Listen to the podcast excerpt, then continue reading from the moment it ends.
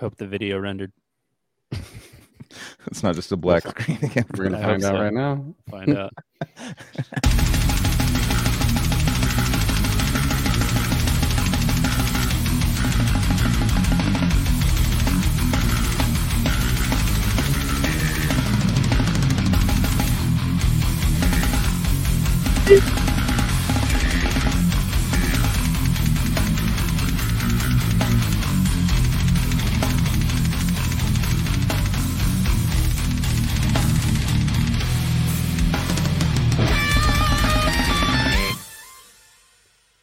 What's going on, everybody? Cali Death Podcast back once again, episode 145. I am your host, Anthony Trapani, and as always, I'm with a couple resident homies. I got Joel Horner and Joseph K with me. What up, dudes? Yo, And tonight we are joined by uh, some party monsters from Scotland.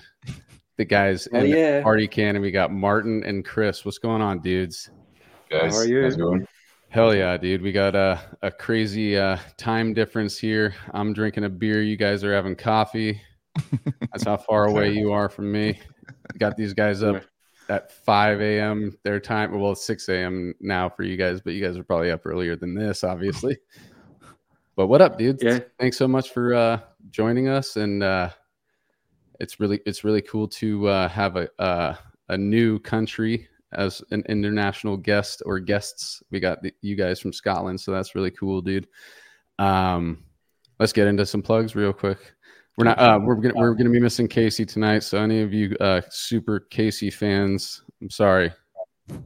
You'll see him next uh, maybe no, actually next week. I don't think we're gonna see him either. Is next week the seventh? I think Yeah. he's going to he's going to Japan next week.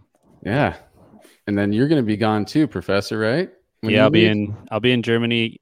So Casey and I will span the globe. I know you guys are gonna be all over the place, all dude. over Cali Death Worldwide. Yes, sir. All right. Battleforgecoffee.com, as always, starts off the plug section for us. That's our homies and Deeds of Flesh. They've been pumping out coffee for, I don't know, at least over a year now that they've been a company, right? hmm Probably two or three years. Still drinking their shit, still wearing their merch. You guys need to get over there and uh, support them. And then uh, for us, you want to support us, Cali Death Martin's Podcast. What's up? Martin's Oh, there it is. Boom. Cali Death Podcast.bigcartel.com is where you can get a uh, shirt or two from us that uh, goes right back into a merch fund. We don't, we're not taking money from that. We just want to keep making shirts for you guys. So that's where that's at. And then uh, any, sh- well, you got the German uh, generation generator rehearsal studios.com. If you're down in SoCal, you want to get a, uh place to jam. That's where you should be going. And then, uh, Professor, you got a, any dates you want to plug? Uh, just the show in Berlin. I mean, sorry, not in Berlin, in Germany. I'm going to Berlin after the show. This is uh, uh, Prophecy Fest, already sold out. So if you happen to be going, come say what's up. I'm playing with Illudium. It's going to be some like dark dream gaze, is I think how Chantel Whoa. describes the style. Uh, playing drums internationally for the first time. Uh, and yeah, that's about it for now. Um, so Oh yeah. Killer dudes. And then uh, Chris and Martin, where do you guys want people to go for information, merch, and all that kind of shit for you for Party can- Cannon?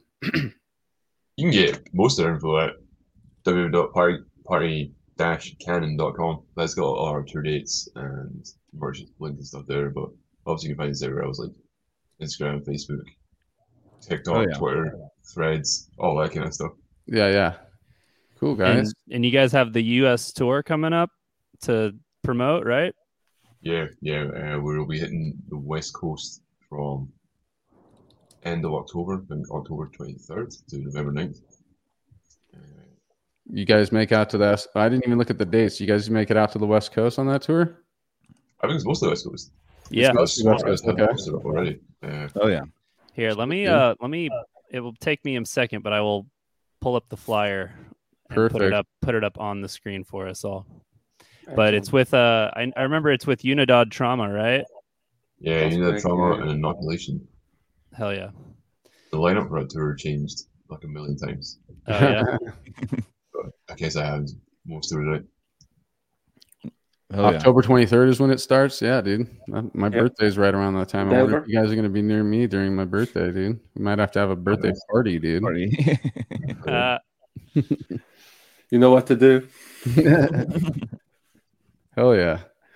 I would, I, dude, you guys should definitely come up with like uh actual balloons that when you blow them up, they're the like your logo, and then you set them up at the. I'm sure they have. merch- We did have we did have them actually. Um, it was with our 2017 release. It was an EP. Okay. Yeah, Yeah. Carlos Oh, did uh, branded balloons of those ones, but uh, worth. Just, Yeah. He was like, he's like, oh, I could do condoms instead. I was like, I don't know, man. I don't know what I got my head. If that makes sense. Like, somebody's gonna be dumb enough to use that and get pregnant. So, balloons instead. I think that's a safer bet. That's That's hilarious. good. you sell ca- condoms, but you can't guarantee them, dude. It's like you can put them on, dude, but like we're not responsible for the aftermath, but yeah. Ornamental. That's, that's the way to describe it. Yeah. ornamental man. condoms. Dude. That's a that's a sick concept right there. Well, uh, Yeah, I can, I was gonna say, uh, it, it was literally your logo that caught my attention before I even knew what you guys just sound like when he first came out came on the scene, and then I see this logo, and I'm like. I fucking love that logo, dude. Yeah, After all the logos that we've dealt with and how hard it is to read so many, dude, and then it just hits you right in the face when you see it. You know exactly what there it is. See, I love it, dude. beautiful. So good. I can't read any a- of those dates, so As a Toys R Us kid, of course. Yeah, that's what I literally had said today. I was talking to my coworkers about it. Like, I, because he, I, t- I talked to him about, you know, oh, dude, we're having this guy on this week or these guys or whatever, and and I just, without even telling him, I'm like, check out this logo, uh, and then I wanted to see his reaction. He's like, "What? It's gonna be like a inverted cross, uh, a pentagram, and all this kind of shit." I'm like, "Just, just look, dude." And then I put it on. He's like, "Dude, that's the sickest death metal logo I've ever seen so far." Because he's he's like a hip hop dude, so I'm sure uh, everybody non metal non metal heads catch that and probably love that logo too when they re- re- see it.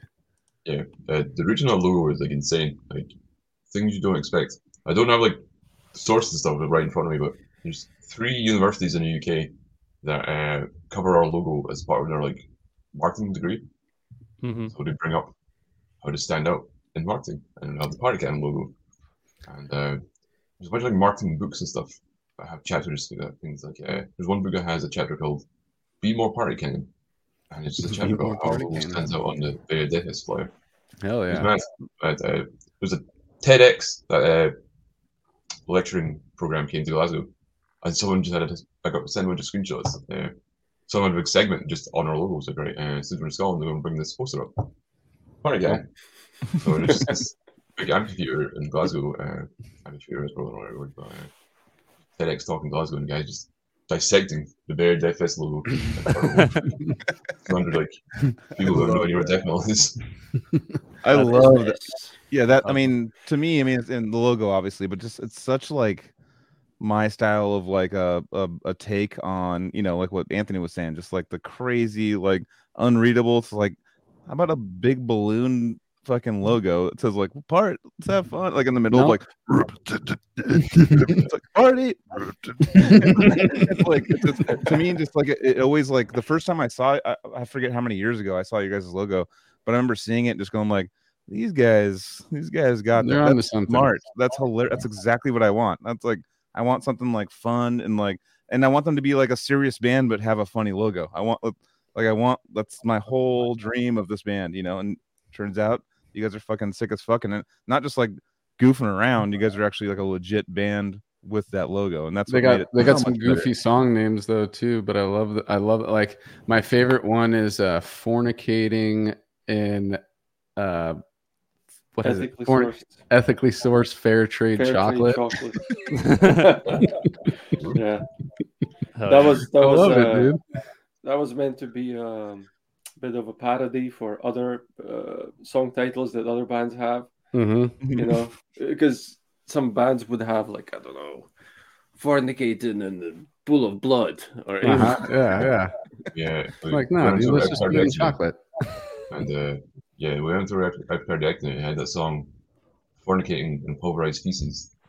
Then a few months later, after the US tour, we uh, were in Holland and this like brand of chocolate called uh, Chocolonely came out and everyone's like, oh, can you buy a bunch of this while you're in Holland and bring it back? And I think it was Martin came out with like, a huge stack of it. And I think our guitarist just said it, like, oh, it keeps a song about fornicating and ethically sourced uh, trade chocolate. Like, oh, yeah. sorry, yeah.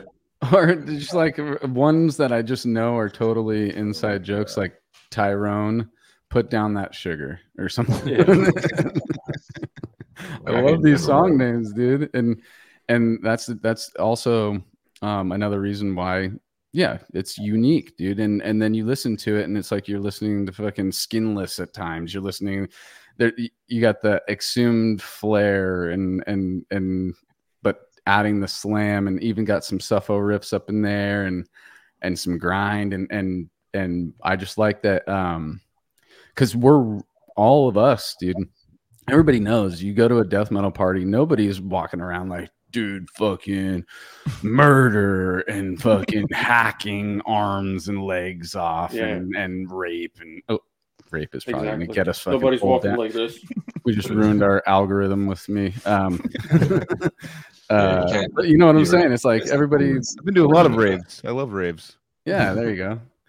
um but yeah it's like it really is like a, a party when we all get together so it's like why not take that element and put weave it back into the music you know I thought, I mean, I'm guessing most of you guys have been to, like festivals and stuff in Europe, uh, like death metal festivals in Europe. It's like fucking nonsense. Like yeah everyone turns up in inflatables and fucking fancy dress and stuff. i've never been to one but i just i've heard plenty of stories where i know it's just Oh, no, I've been to many where people are like, there's always something funny. Like, go, Yeah, like yeah. we played with a cock and ball torture once, and I remember like, I for, I forget what people were doing. Like on the pit, they were like inflatable balls, like fucking rafts and shit, and like it was like it was fun, dude. It was just like wasn't like serious. Everyone was kind of like having their best time. totally Exactly. so that's mm, uh, professor were you gonna say something i thought i Oh. heard you Not on that point, no. I Mm. mean, I, I was gonna say I've been enjoying the footage you guys have shared lately of uh I don't know why I shared that right now. Sorry. Trigger finger. Um the the footage of your guys' latest shows in uh UK and Europe have been fun to watch. The last couple months you guys have been active playing a lot of fests. So so to that Okay, point, I yeah, guess. we Good just fun. did that run in Europe where we did a summer breeze festival, like it was like engage and, and flames and stuff. That was pretty pretty bad. Well, Um, yeah, I uploaded a video of that. We got everyone doing push-ups in a pit. And I put one of the reels up on Instagram, and uh, it went weirdly viral. It's got like 250,000 views or something at the moment, and damn over a hundred comments. So people just being like, "What the fuck is this? Why are people doing this in the fucking mosh pit?" Like, Back in the 80s, this like didn't fucking happen. And then Oh. a few months later, you see some other bands that do exactly the same. yeah yeah, yeah. Yeah, as we Once were a playing some, starts, some yeah. of these as well. We got this kind of dance music intro, and the band that was before us, they had exactly the same. I'm like, oh, you gotta. Be kidding me." Oh my god. I don't, I don't know. It, it, it, person- they, they, they, they totally stole our whole spiel, so we were just like, oh god, yeah we were just right after them. they're, they're like a they're more like a metalcore band, but like pretty much everything they did was like the same thing we were going to do. Like, oh shit, Oh, That's, I really uh, wish we're on right now. Is It's that like a comedian in the band before you, or the band, the guy before you was telling all like has the same premises and the same kind of jokes. And you're like, fuck, now I gotta go up and do all my shit that I already planned, and it's getting played out on the band before me. Yep. All right. I mean, I guess it's not the most original idea in the world, but uh, it's just like, oh shit, this is exactly the same we're about to do. I, I wonder if they knew that was going to happen. Even the same call out that we do for the crowd and stuff like that. I was like, hmm, Yeah, it's a these guys little, been watching us. A little suspicious. Yeah.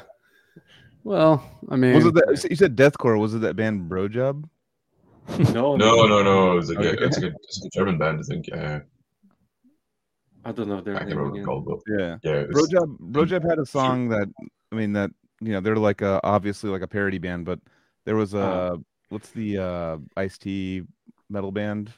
It's, uh, Body count. Body Body Body count. Count. Yeah. The body count, and uh, they had a song called uh, Do- "Talk Shit Get Shot."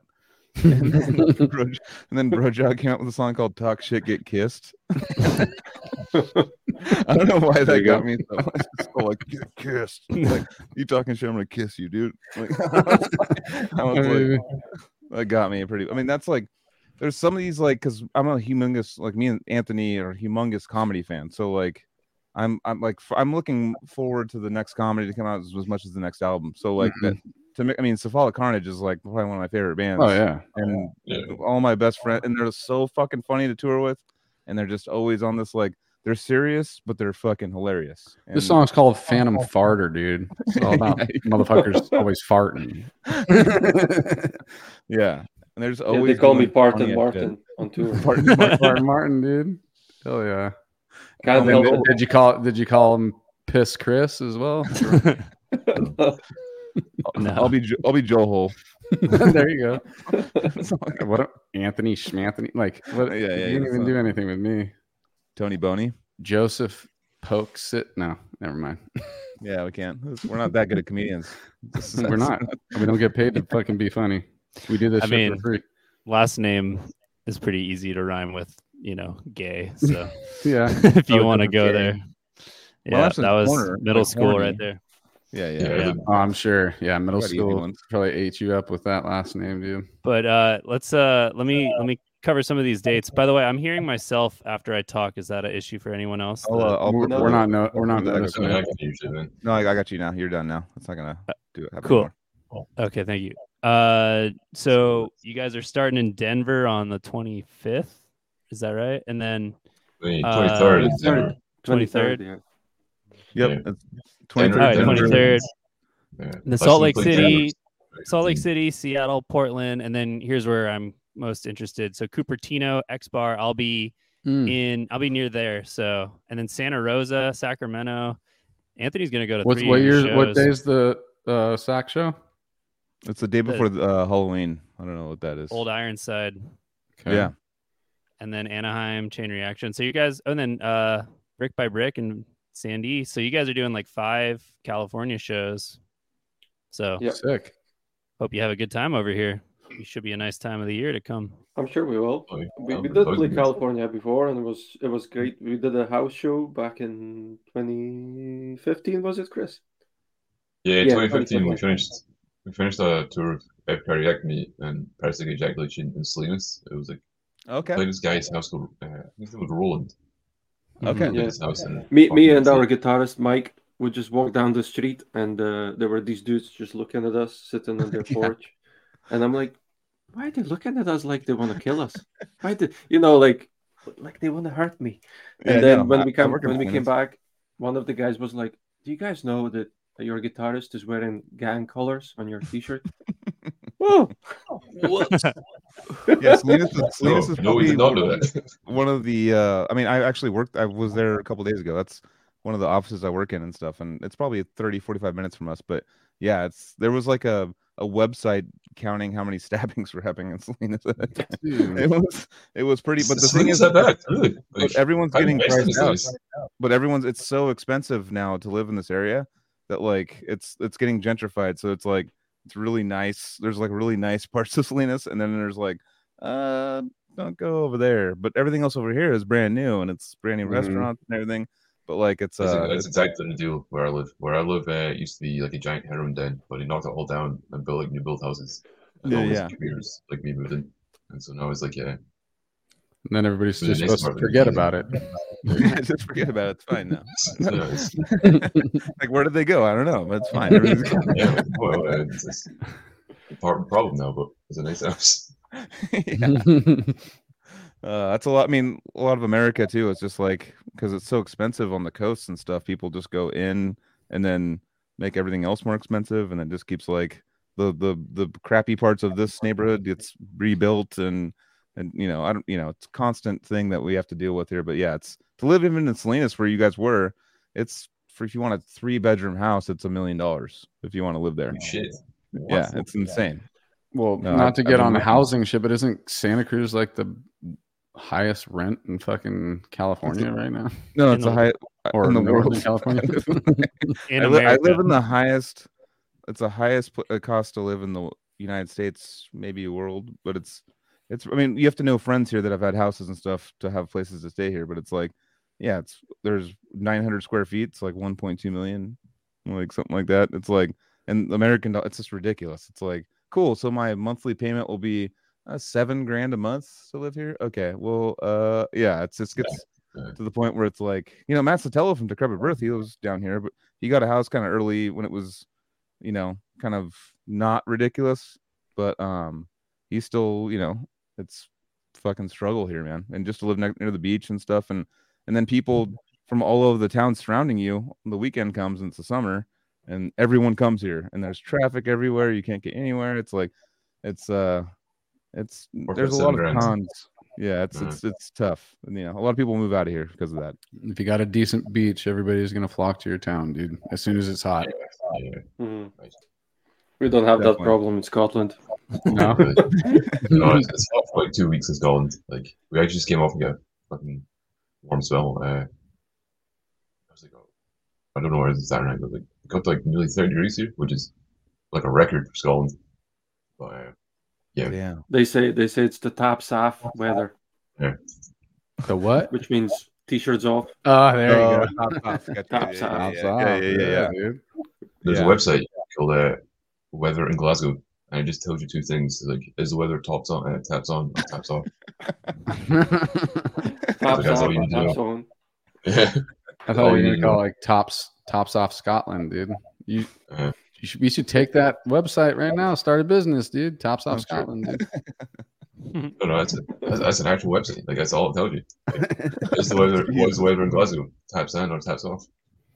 That's crazy. I actually did my uh my genealogy, the DNA testing, and they were like, "Dude, you're 33 percent Scottish," Whoa. and I was like, "Oh, what? Need to go back to my homeland? What's going Yeah, on?" dude. What's the uh, other what's the other sixty six point Oh, six dude, percent? so many things. Like it's Just such like a, I'm a such mutt? a mutt. Yeah. Yeah. it's like Native American, fucking like all, like every like English, like a, a bunch of stuff from Europe, and then like a lot of Native American. So it's like just a mishmash of all the things, and you get this idiot. But anyways, um, Our, our singer, our singer did one of his genealogy tests, and he scored 100% Scottish. Whoa. Right, That's right. Uh, thing?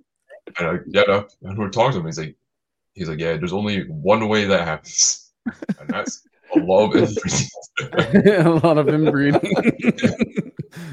Well, he's like, Yeah. usually you, when you do those things, you're meant to get like a full A4 sheet of paper, just like being like, oh, He's just pull out- he says it he says it with like like a crooked eye and literally just got this like paragraphs like Scottish Pictish, and that was it. It's like, oh, oh fuck.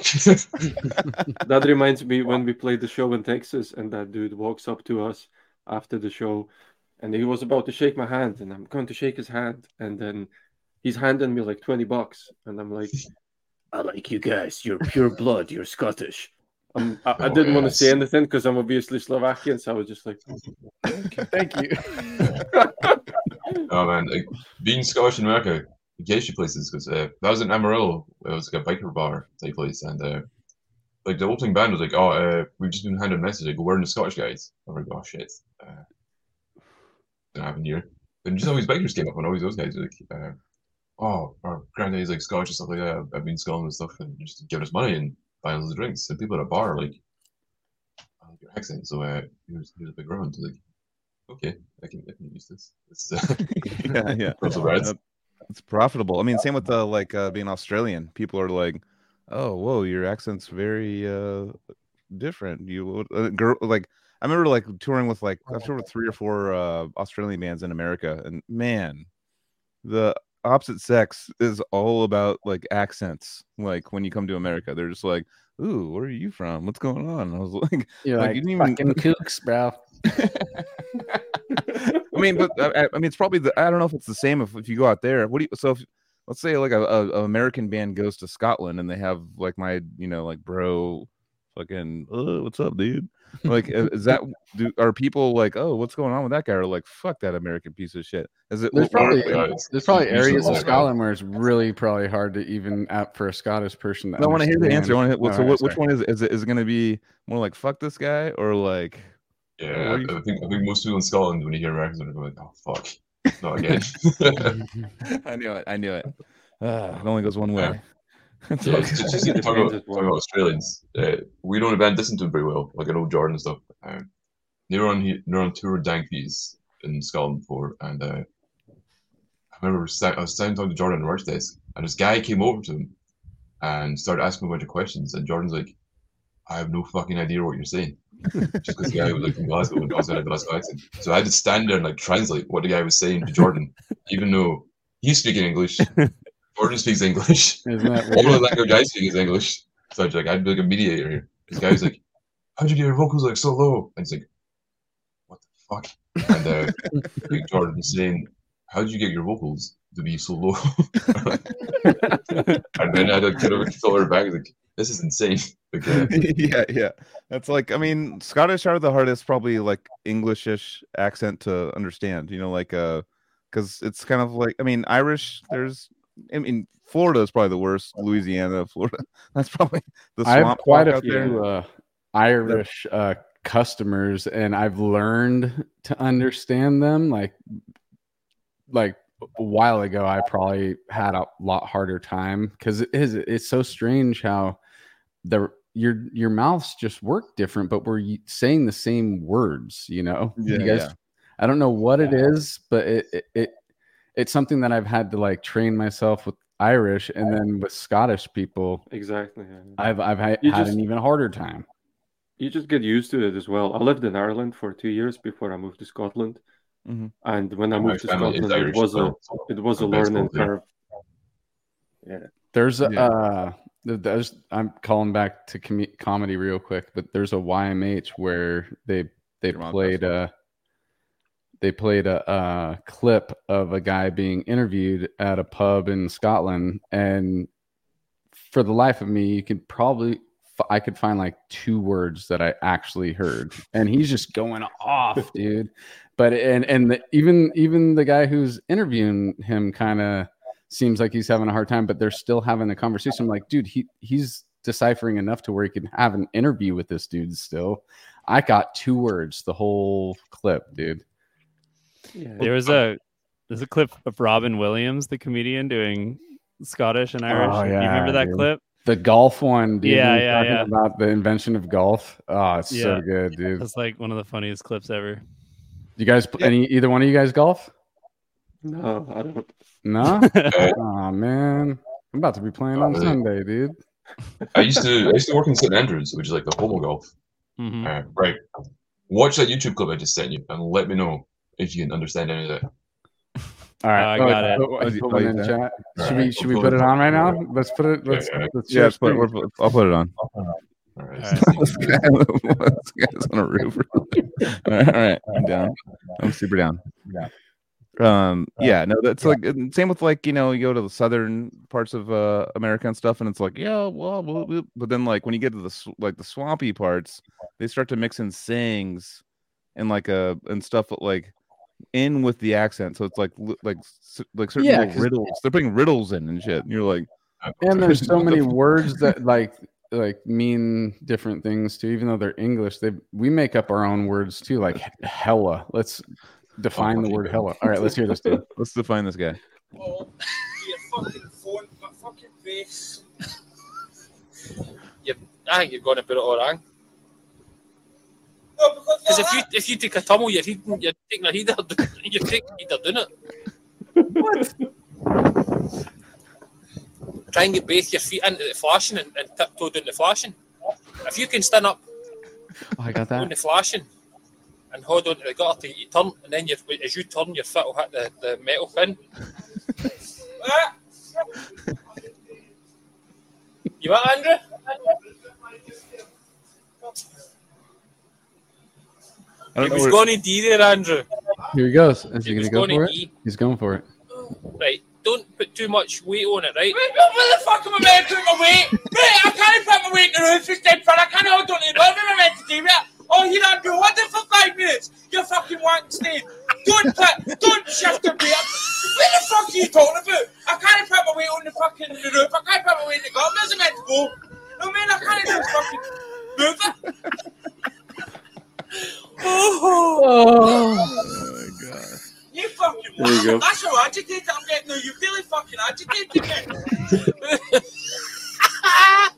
It was you. It was you that wanted to go Dick. I'm just going to let myself drop right. I'm going to hold it to this side bit. And hopefully I'm far enough down that I that. What you got to do to the when your air screws through the roof?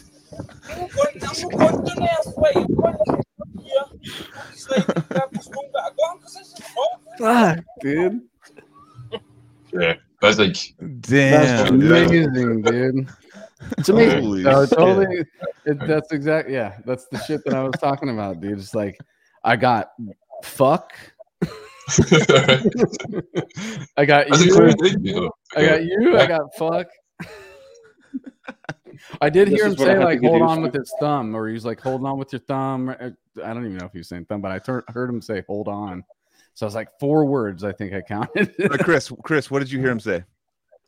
But so he's like, yeah, don't put your weight on the gutter or else it'll go from the roof. And he's like, what do you mean I'm not meant to put my weight on the gutter? Like, uh, like that's a little bit meant to be. That's the part where he's freaking out, where he's like Yeah, starts he's to have a panic and It's going up- he's it's going up screaming.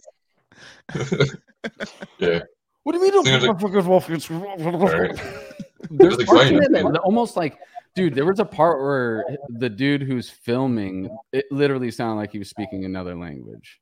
I literally was trying to find English words in there, but it sounded like, did you just? Because you know how like people switch between languages sometimes when they're talking like Spanish and English. That's so common for people in California. You can hear people uh, who are Spanish having a conversation, all of a sudden you'll hear a few English words. You're like, oh shit. They either, Yeah.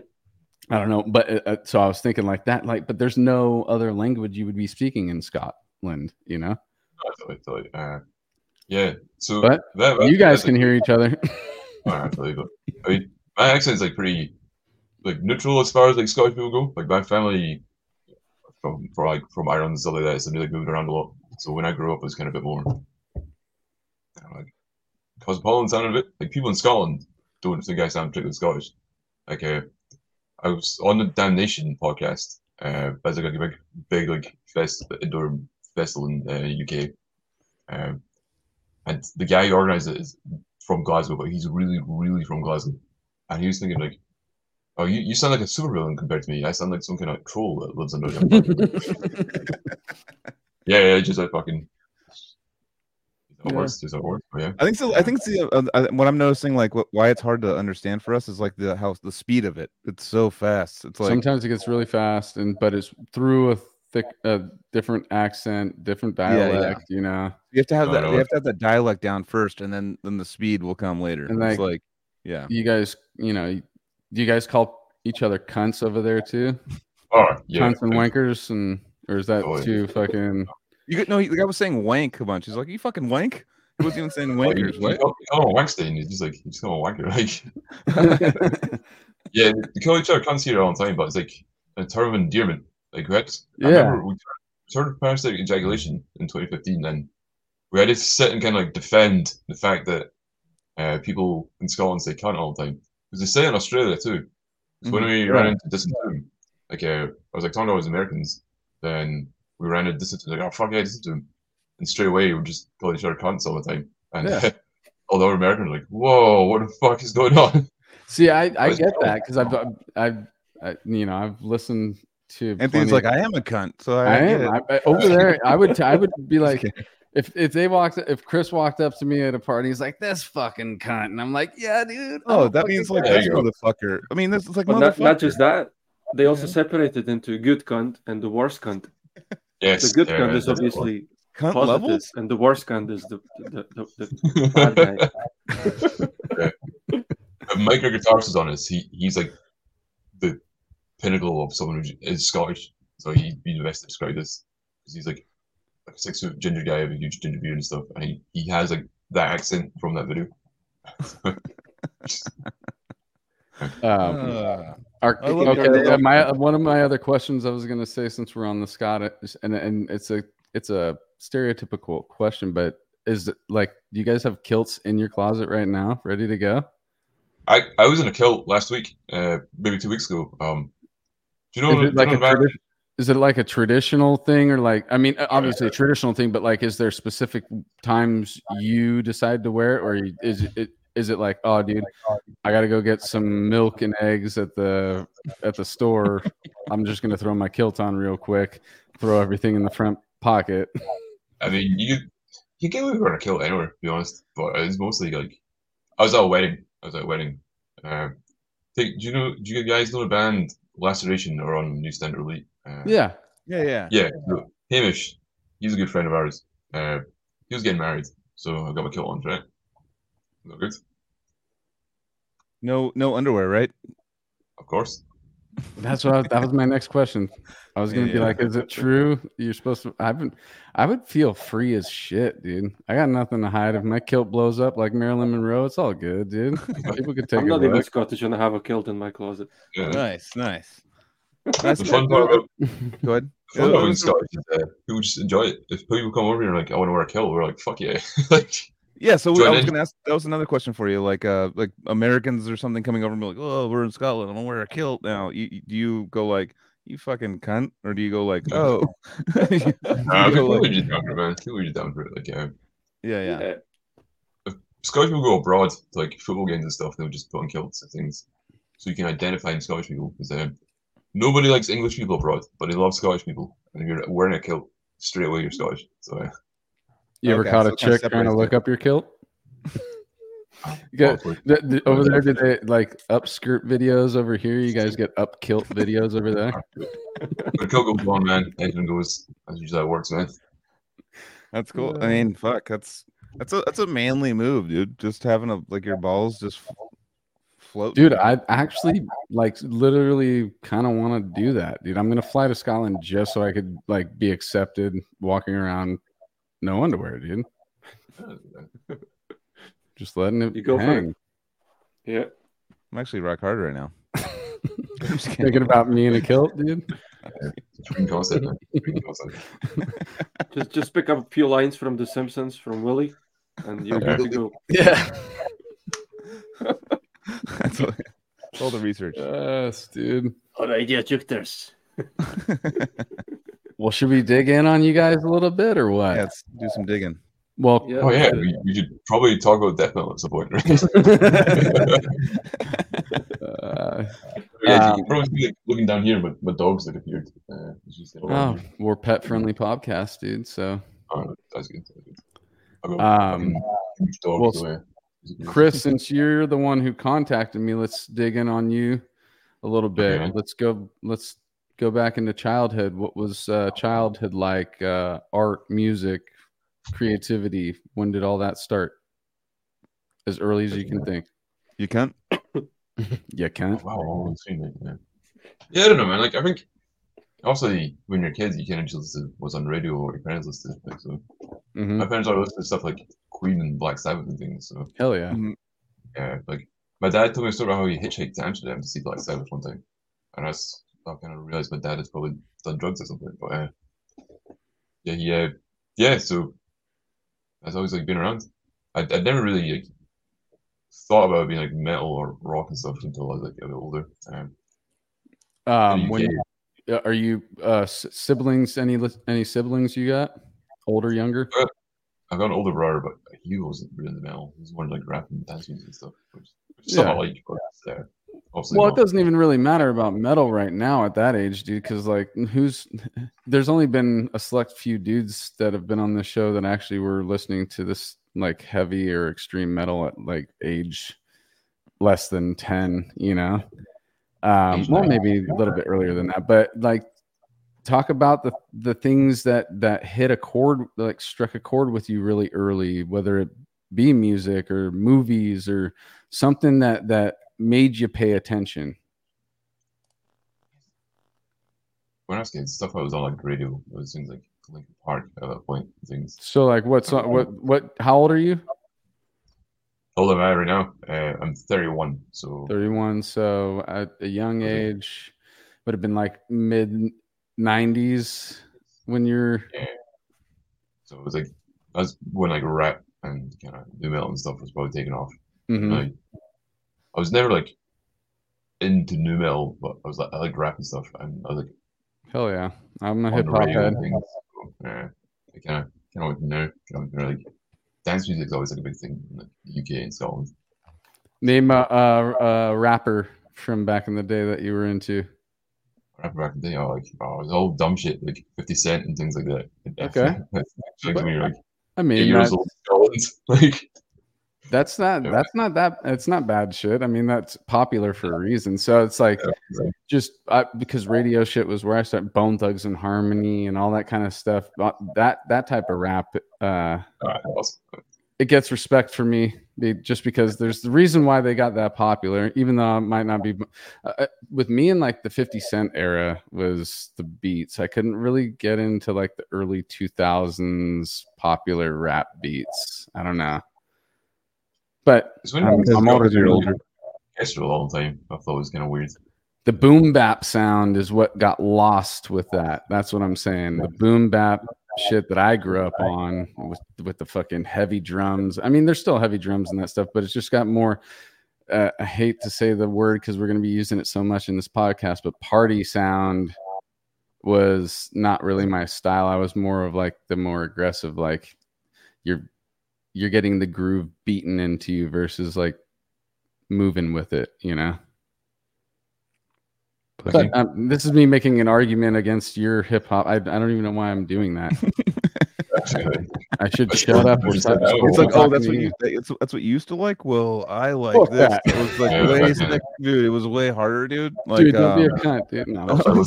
Did you like that I- new shit? No, but, uh, in terms of actually getting into music, uh, I remember first time I was like, oh wow, I actually like this. Uh, I saw the music for Rainmaker by Iron Maiden in like Mm. 2002 or three or something like that. Like, all right, okay, I like this. This is what I really like. And uh, it's been like end of primary school, which is like elementary school for you guys, going into high school. And that's when Mhm. I discovered, okay, I think I like metal music now. Uh, Yeah. but also like it was the sound of like distorted guitars that I could find was I was like Led Zeppelin shit all the time. Here's an Anthony question. It was something was someone feeding you some music or something to go like check out this harder shit or check it was it like or something you found on the radio on your own? Just I found it one really just like well my parents listened to music and stuff. None of no one in my family was like a musician, if that makes sense. Like Mhm. they just they just stuff they had on in the background and stuff. They didn't really talk about it too much. Like yeah. Right. It was only when I got older that I kind of got like talking to my parents about music. Uh, so my dad, and dad like seen like Queen and stuff like in the seventies and things like seventies, eighties. So that was like interesting to talk about. My dad saw Black Sabbath on like the first tour and things. So uh, yeah, yeah, I know. So seeing that on like Kerrang TV or something when I was a kid, like, cool. Mhm. Like metal. Then going to high school, you meet other people who also like metal, and like, oh, uh, you like Iron Maiden, to Pantera. You like Pantera, try out Slayer, and uh, Yeah. Yeah, And and it that's kind of snowballs. yeah, yeah. So it's- that's kind of before like Google and Spotify and stuff. So you have to Right. like LimeWire and things, and actually buy CDs and stuff. Yeah, when it was more pirate style. I mean, it's still pirate style, but But now people make money in business suits on it. yeah. um, instead of kids just sharing music. But uh, so you're you know going Iron Maiden stuff like that, Slayer, getting like harder, harder. When was the first time you heard like a yell or a growl or something that you were like, oh shit, this is? When the first time did you hear it? Did you go like, I love this, or were you kind of like, uh, what's going on with this, or how was that? What was your first take on that? So I think one of the first bands I heard with actually really extreme vocals. Um, around the time was when Trivium released Ascendancy. I don't know what year that was, like 2004 or 5 or Mhm. something like that. Um, I was like, oh, check this out. The vocals are ridiculous. I remember like, oh, this is awesome. Like in my head, but I remember all my friends thought it looked stupid. So like, oh yeah, this is dumb. But, it's awesome. It's so like, That's so hard to navigate the friends' opinions when you when you're like into kind of into something. You're like, oh, I kind of like this, and they're like, ah, well, like- that sucks, dude. And you're like, oh shit. I remember my friends, my friends did come around to it though. They're like, like, uh, oh, let's do this and that. But I actually, kind of, kind of, kind of like it. I was like, oh yeah, that's cool. Like, I think I can say that. No, Yeah, yeah. so, good, it's, so intense. And then obviously just kind of goes from there, like right. Uh, so that was around the time all that kind of that was like when like Lamb of God, uh, because Engage like, just came out, so that was like new stuff. Like was, Yeah. the wave of that. That's when they first came out and like coming to Scotland and playing not like huge venues, but it's like a it's like a buzz, like a buzz about that kind of thing. So that's probably when I discovered the kind of harder. New American Gospel was one of the freshest metal records to me when it came out. Like there had nothing. I mean, yeah, riff styles were definitely. um you could hear influences, but just the sound of that record and just the the mix, their their blend of what they were doing was very fresh to me. So, shout out to the New American Gospel. And the drum sound on the album is still fucking amazing. Yeah, dude. I mean, that drummer is so underrated, dude. What's his name? Uh, Chris Chris something. Is it Chris? Chris Adler. Adler. Yeah, yeah, yeah. yeah. And he was, uh, you know, first, Megadeth. but he was Megadeth. first uh, drummer of uh, Blotted Science for a little bit, and then it switched up. I Yeah, guess he was original lineup, and then he couldn't do it because Lamb of God's schedule was just too gnarly or something. Which to be able to do that, I, I mean, it probably might have been different material when they were writing their shit together, but still, it's like I wonder what that sounded like. No, you're right, you're right. But yeah, so that kind of stuff was coming out, and obviously that was like obviously like a bridging point because stuff like that was like fifty percent like heavy stuff and fifty percent like really like poppy like singing and stuff. So go from like Iron Maiden and like Pantera and stuff that's kind of like aggressive but still like singing in a way to go to that was kind of Natural progression. uh, as I think when death metal was a thing. Uh, first like death metal, death metal song I heard was "Ghost of Perdition" by Opeth. I mean, I That's a- read a review online. That's went, still my favorite death, or metal song of all time. I have to say, to this day, yeah, I don't know. it's like a killer song, man. I can Yeah. hear it play. It's playing in my head right now just because you mentioned it. 'Cause someone was like, pick the number one like about ten years ago. They're like, pick the best song you've ever heard, and I'm like, it's probably that song. And then it, I, Right. I, I posted it on my like uh, Facebook, and every year it comes up. I'm like, yeah, still, yeah, it's still the one. Yeah, it's still.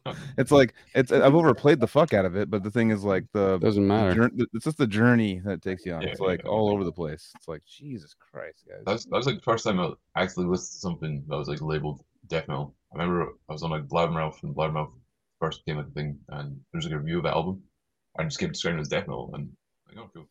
So I went to listen to that, and like, whoa, was this just like the way the riff comes like, and like, like that crowd's vocals and stuff were really intense. His like- vocals are for a first growl to be heard. That's a that's a Yeah, hefty that's a- first growl right there, dude. yeah. I guess like you kind of bridge a gap from like Trivium to that because Opeth is quite progressive, but and softer the softer sides of uh, Opeth like there's still a lot more going on. It's still kind of sonically more like, more intense than say like a Trivium Torch or something like that because it's all like kind of like folky and like, layers and layers and layers of guitars. hmm hmm Just listen to like an eight minute song which just has shitloads of stuff happening. Just as like a progressive journey, it was like more intense than like hearing like a Trivium song. It's like three minutes long and like you know verse chorus. hmm Okay, cool. Yeah, yeah. Something more advanced is kind of out there. And then, yeah, started googling death metal, and obviously you heard of the classics like Death, Malevolent Creation, things like that. Mhm. And then you're just had off and this- running. Yeah, I had this little fucking 128 megabyte like MP3 player. Uh, I was like cutting edge technology at that point in time. But I just filled with, I filled with like Deicide albums and stuff for fucking ages, and I listened to so much, like just listened to like two or three albums from like Morbid Angel, uh, Deicide stuff, they just on repeat to the point where like I could I could not hear it anymore. I heard so much like Welcome to School as a teenager, but here again, like oh fuck man. But yeah, no, obviously just from there. Then I remember one day I downloaded the Deranged Epidemic on Disgorge, and that was it. It's like, okay, yeah, it was the fact that Matti Way's vocals were fucking insane. The song itself was mental, but then I had a huge breakdown in the middle. But it was like really simple and really catchy. And it just kind of goes back to like being insane. It's like, cool, this is what I want death metal to sound like. Uh, yeah. yeah, yeah. I. I mean, uh, just to get uh, fluff M- Matti's feathers real quick. Some there, there's it hasn't been recreated technically. Like when I listened to that album, those the the super low gutturals. Although he was, you know, at the f- forefront of all of that, like there's a lot of uh, um, duplicates that have come out since him.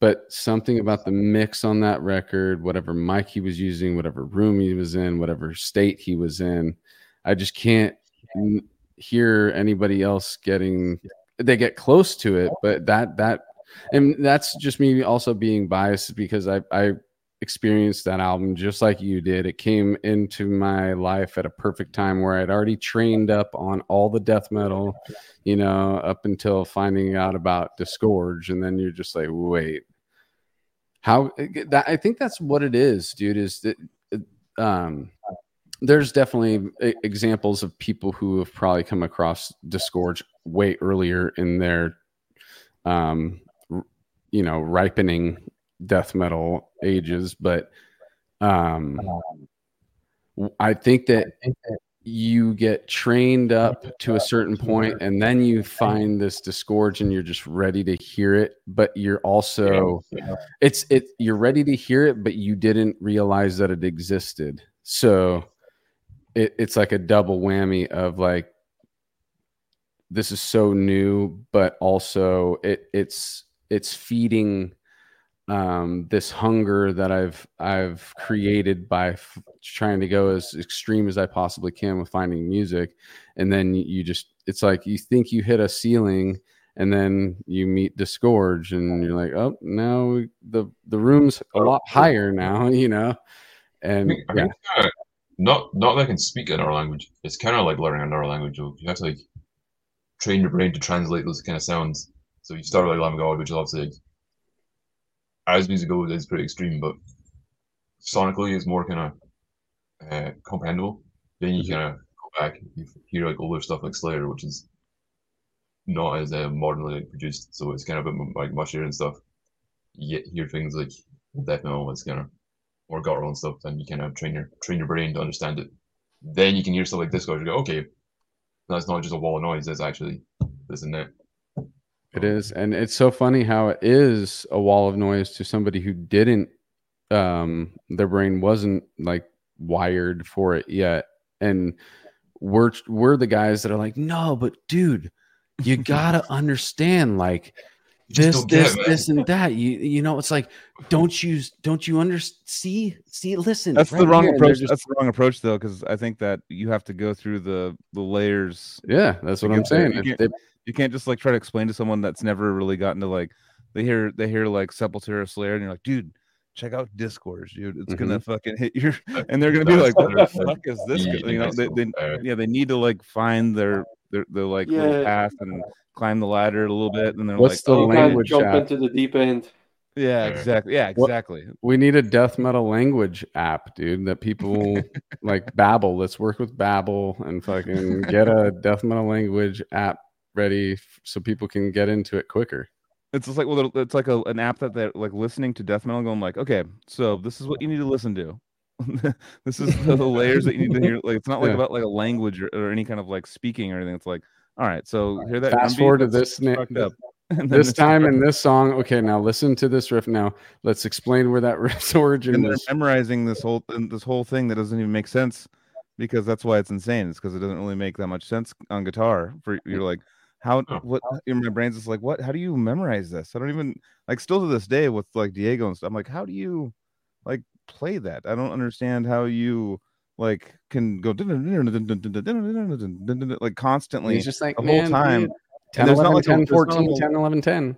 but there's not a melodic, catchy, like a you know, like the, what you're saying, like the normal song structure there. It's kind of like, and that's you know, when I when I played with Decrepit, it was kind of I understood that a little bit more. But I was like, understanding that like, it's just, I mean, it's memorization. It's like insane memorization. You know, it's not like, oh, here's the chorus. It's like, it's like no, no, no. It's like, it's like, oh no, we're gonna do this. We're gonna do the uh, riff like nine. We're gonna do that like seven times instead of six this next time and then we're gonna go into the breakdown, and then like and you're like, fuck, dude. Like, Diego's the perfect example of somebody who, or I shouldn't say perfect example. He's the perfect argument against mem- memory problems with cannabis users. like yeah, that that dude chiefs all motherfucking day, but he can remember all those Disgorge riffs and and play them in order and the way they're supposed to be played. So I'm Well, I like, think fuck you guys kinda- and your memory Well, arguments. going back to Babbel though, it's kind of his language. It's his dialect that he just knows so well. You know, to us, listening to it as like a foreigner going to it, going like, "Huh? So, what are you trying to say? What's going? on? What's what's going on there?" Like, you, you can't like really like when someone speaks in different language to you, you're just like, "Huh? Okay. Well, I've heard a couple words in there that makes sense, but like it's kind of what we were talking about earlier." And he's just got it like his own language mapped out, and it's like easy for him. It's like, "Oh, I'm just doing a sentence, dude. What's wrong with you?" You know, it's like it's just something on him um, because he's written it and he's got it like completely in the back of his mind.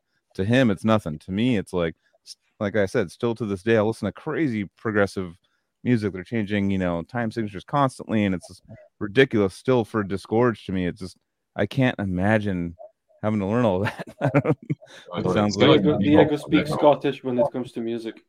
Yeah, It totally is. Diego's that guy on the roof through his riffs, dude. Yeah.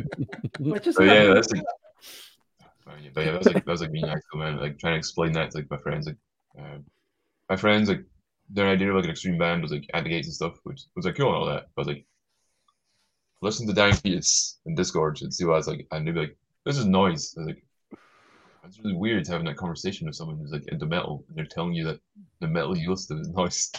yeah, yeah, no, definitely. It's. I mean, also, it's it, it. You know, metal kind of turns in with, especially just like dudes and males. It really becomes like a kind of a pissing contest of trying to find the most extreme thing you can find and one up everyone else. Just be like, Mhm. oh, th- that's cool, dude. Yeah, that band, that's cool. But check this out. It's like one, what? you know, One and then just keep it keeps going until it's just like it's like completely insane insanity and it's like it's you know it's awesome because i love the how it pushes people to try something different and push them to try something more extreme but it's uh my whole growing up has been like oh dude you like pantera check out fucking slayer or cannibal corpse dude Mhm. i'd be like Mhm. whoa what the fuck is this Yeah, you always feel "Okay." you always feel sick when you when you drop a cannibal on somebody who hasn't listened to Cannibal or something. Even Yeah, if they yeah. don't get it, it's like you still feel sick. Like, dude, this is what I'm listening to over here. But if here. you drop it on the person that wants to show new music to everyone, they're like, "Fuck this! This is stupid, dude. I don't like. This is all weak. Uh, That's all I can't understand them, dude. What's going on? you know, they're like, they want to shit on it a bunch until they listen to it a few, like, for a couple of year or something. They're like, all right, it's it's awesome. I love it. but uh, yeah, it's just a big. There's a lot of those peoples in a lot of groups that, and we've had them all that want to show you. They're the ones that want to show you the new thing. They're like, I am the one that should show you the new thing. You know, I've found these bands that you all love now. So now I have have the torch of showing you the new thing. And then if you show them the new thing, they're like, eh, not, I don't know. I don't really like it. It's kind of, you know, and like when you're younger, I'm talking about mainly. Like nowadays, I'm like, if someone like uh, I had a dude message me today on uh, Instagram when I was taking a dump, and uh, I listened to he's all he's all please he's all he's all listening for 27.5 seconds. Had a funny like uh message to me, and I was like, cool.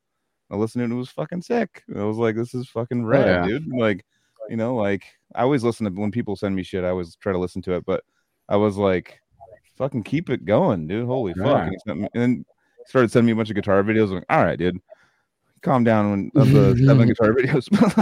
no, I'm just kidding. But uh, no, it was very cool to like. Um, a lot of people are so used to getting like, he's all, I know you don't want to listen to anything, and I'm like, dude, I'm at work taking a dump. Like, I'll listen to whatever you send me right now.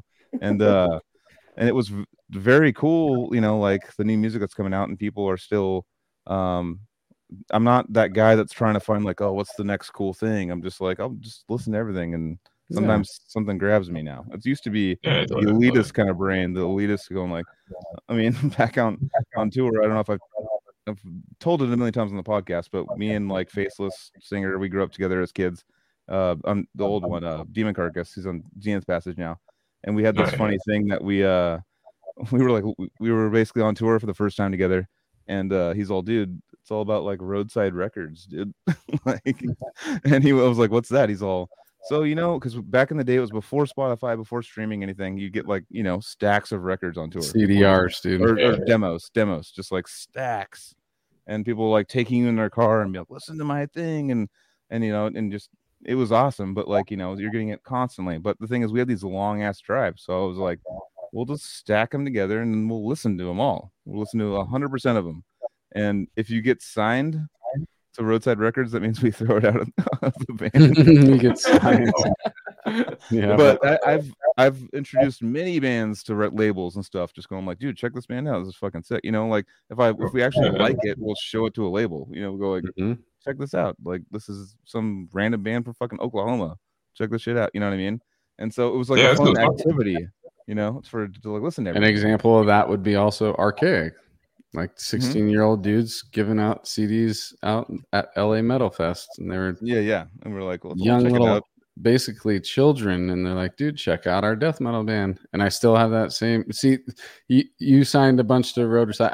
I I signed some to Roadside Records too, but um, I actually do still have like a handful of solid, solid demos from bands that we've gotten, like em, embalmed.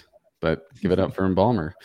Um, all right, so back on a Chris, dude. I want to know when you yeah. got into uh, uh, playing music. When did you decide you wanted to? Uh, what was the first instrument, and was it just a six string, or did you start with bass right away? Uh, I started bass right away. It's Yeah. that whole story. My friends play drums and guitar, so they need a bass player. So I'll play bass. That's Yeah. Same. Yeah, yeah. So like first high school band called Psychoanalysis. And uh, obviously like when it started, they were like, oh, like 15, 16. So I kind of started off sounding kind of like Killswitch Engage, then I kind of went a bit more progressive and sounded more Mhm. like Cycles and Black Diver at the end. But uh, yeah, Were so, you playing before? Or did the band make you learn? Oh no, the band, the band made to learn. Like uh, Yeah. Yeah, so like I was saying, like they needed a bass player. I think I originally wanted to play guitar. I wasn't really sure, like, and like, oh, we need a bass player. Like, cool. I don't really know what a bass guitar is, so just go and get one, hope for the best. And uh, yeah, and that was what like 15, 16 years ago now. Uh, hmm Yeah, still got it since. But uh, And yeah, I did uh, that. Just put in the. Were you putting in a bunch of hours of just learning at home too, or were you just still learning on the fly at jam sessions? I did start learning at home. I was really the whole thing. So I started getting lessons from this guy uh, who was like a guitar player who like also top bass, but I don't know what it was. I just couldn't get my head around it.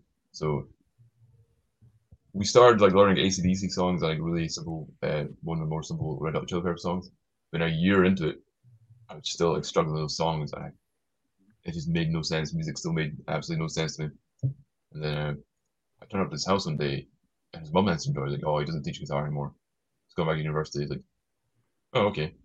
So I don't have a guitar teacher. Uh, I just found like ads in the local music shop for a guy called Laurie McMillan who uh, was actually like a bass player who taught bass. And it turned out he was like a session musician for Ray Wilson, used to be in Genesis and things like that. And it turned out he's like Oh toured damn. all over the place in like orchestras and things. And uh, I had one lesson with a guy, and he explained things to me in a way that I could completely understand. And overnight, music just like made sense. He's like, these shapes and these chords work with this. Like, whoa, what the fuck? He, he applied everything as a kind of like a formula. And as soon as he did that, I could understand it. Like, I enjoyed playing music like way more hmm and like and that like in like a week and two weeks of having lessons with him, I, I probably progressed a hundred times faster than I did in the whole year like being taught by another guy. And that's when I was like, okay, right, I want to practice at home. I want to learn all stuff. I want to learn different types of music. I want to just get really good at bass. Like I understood like what bass did and stuff, and it wasn't just something you did because friends already have guitars. It's like something that made music better, something that sounded cool on its own, something you could like make hollow noises with, something do like cool chordal stuff with. this. Yeah, just made music way more interesting for me. Like, Hell yeah.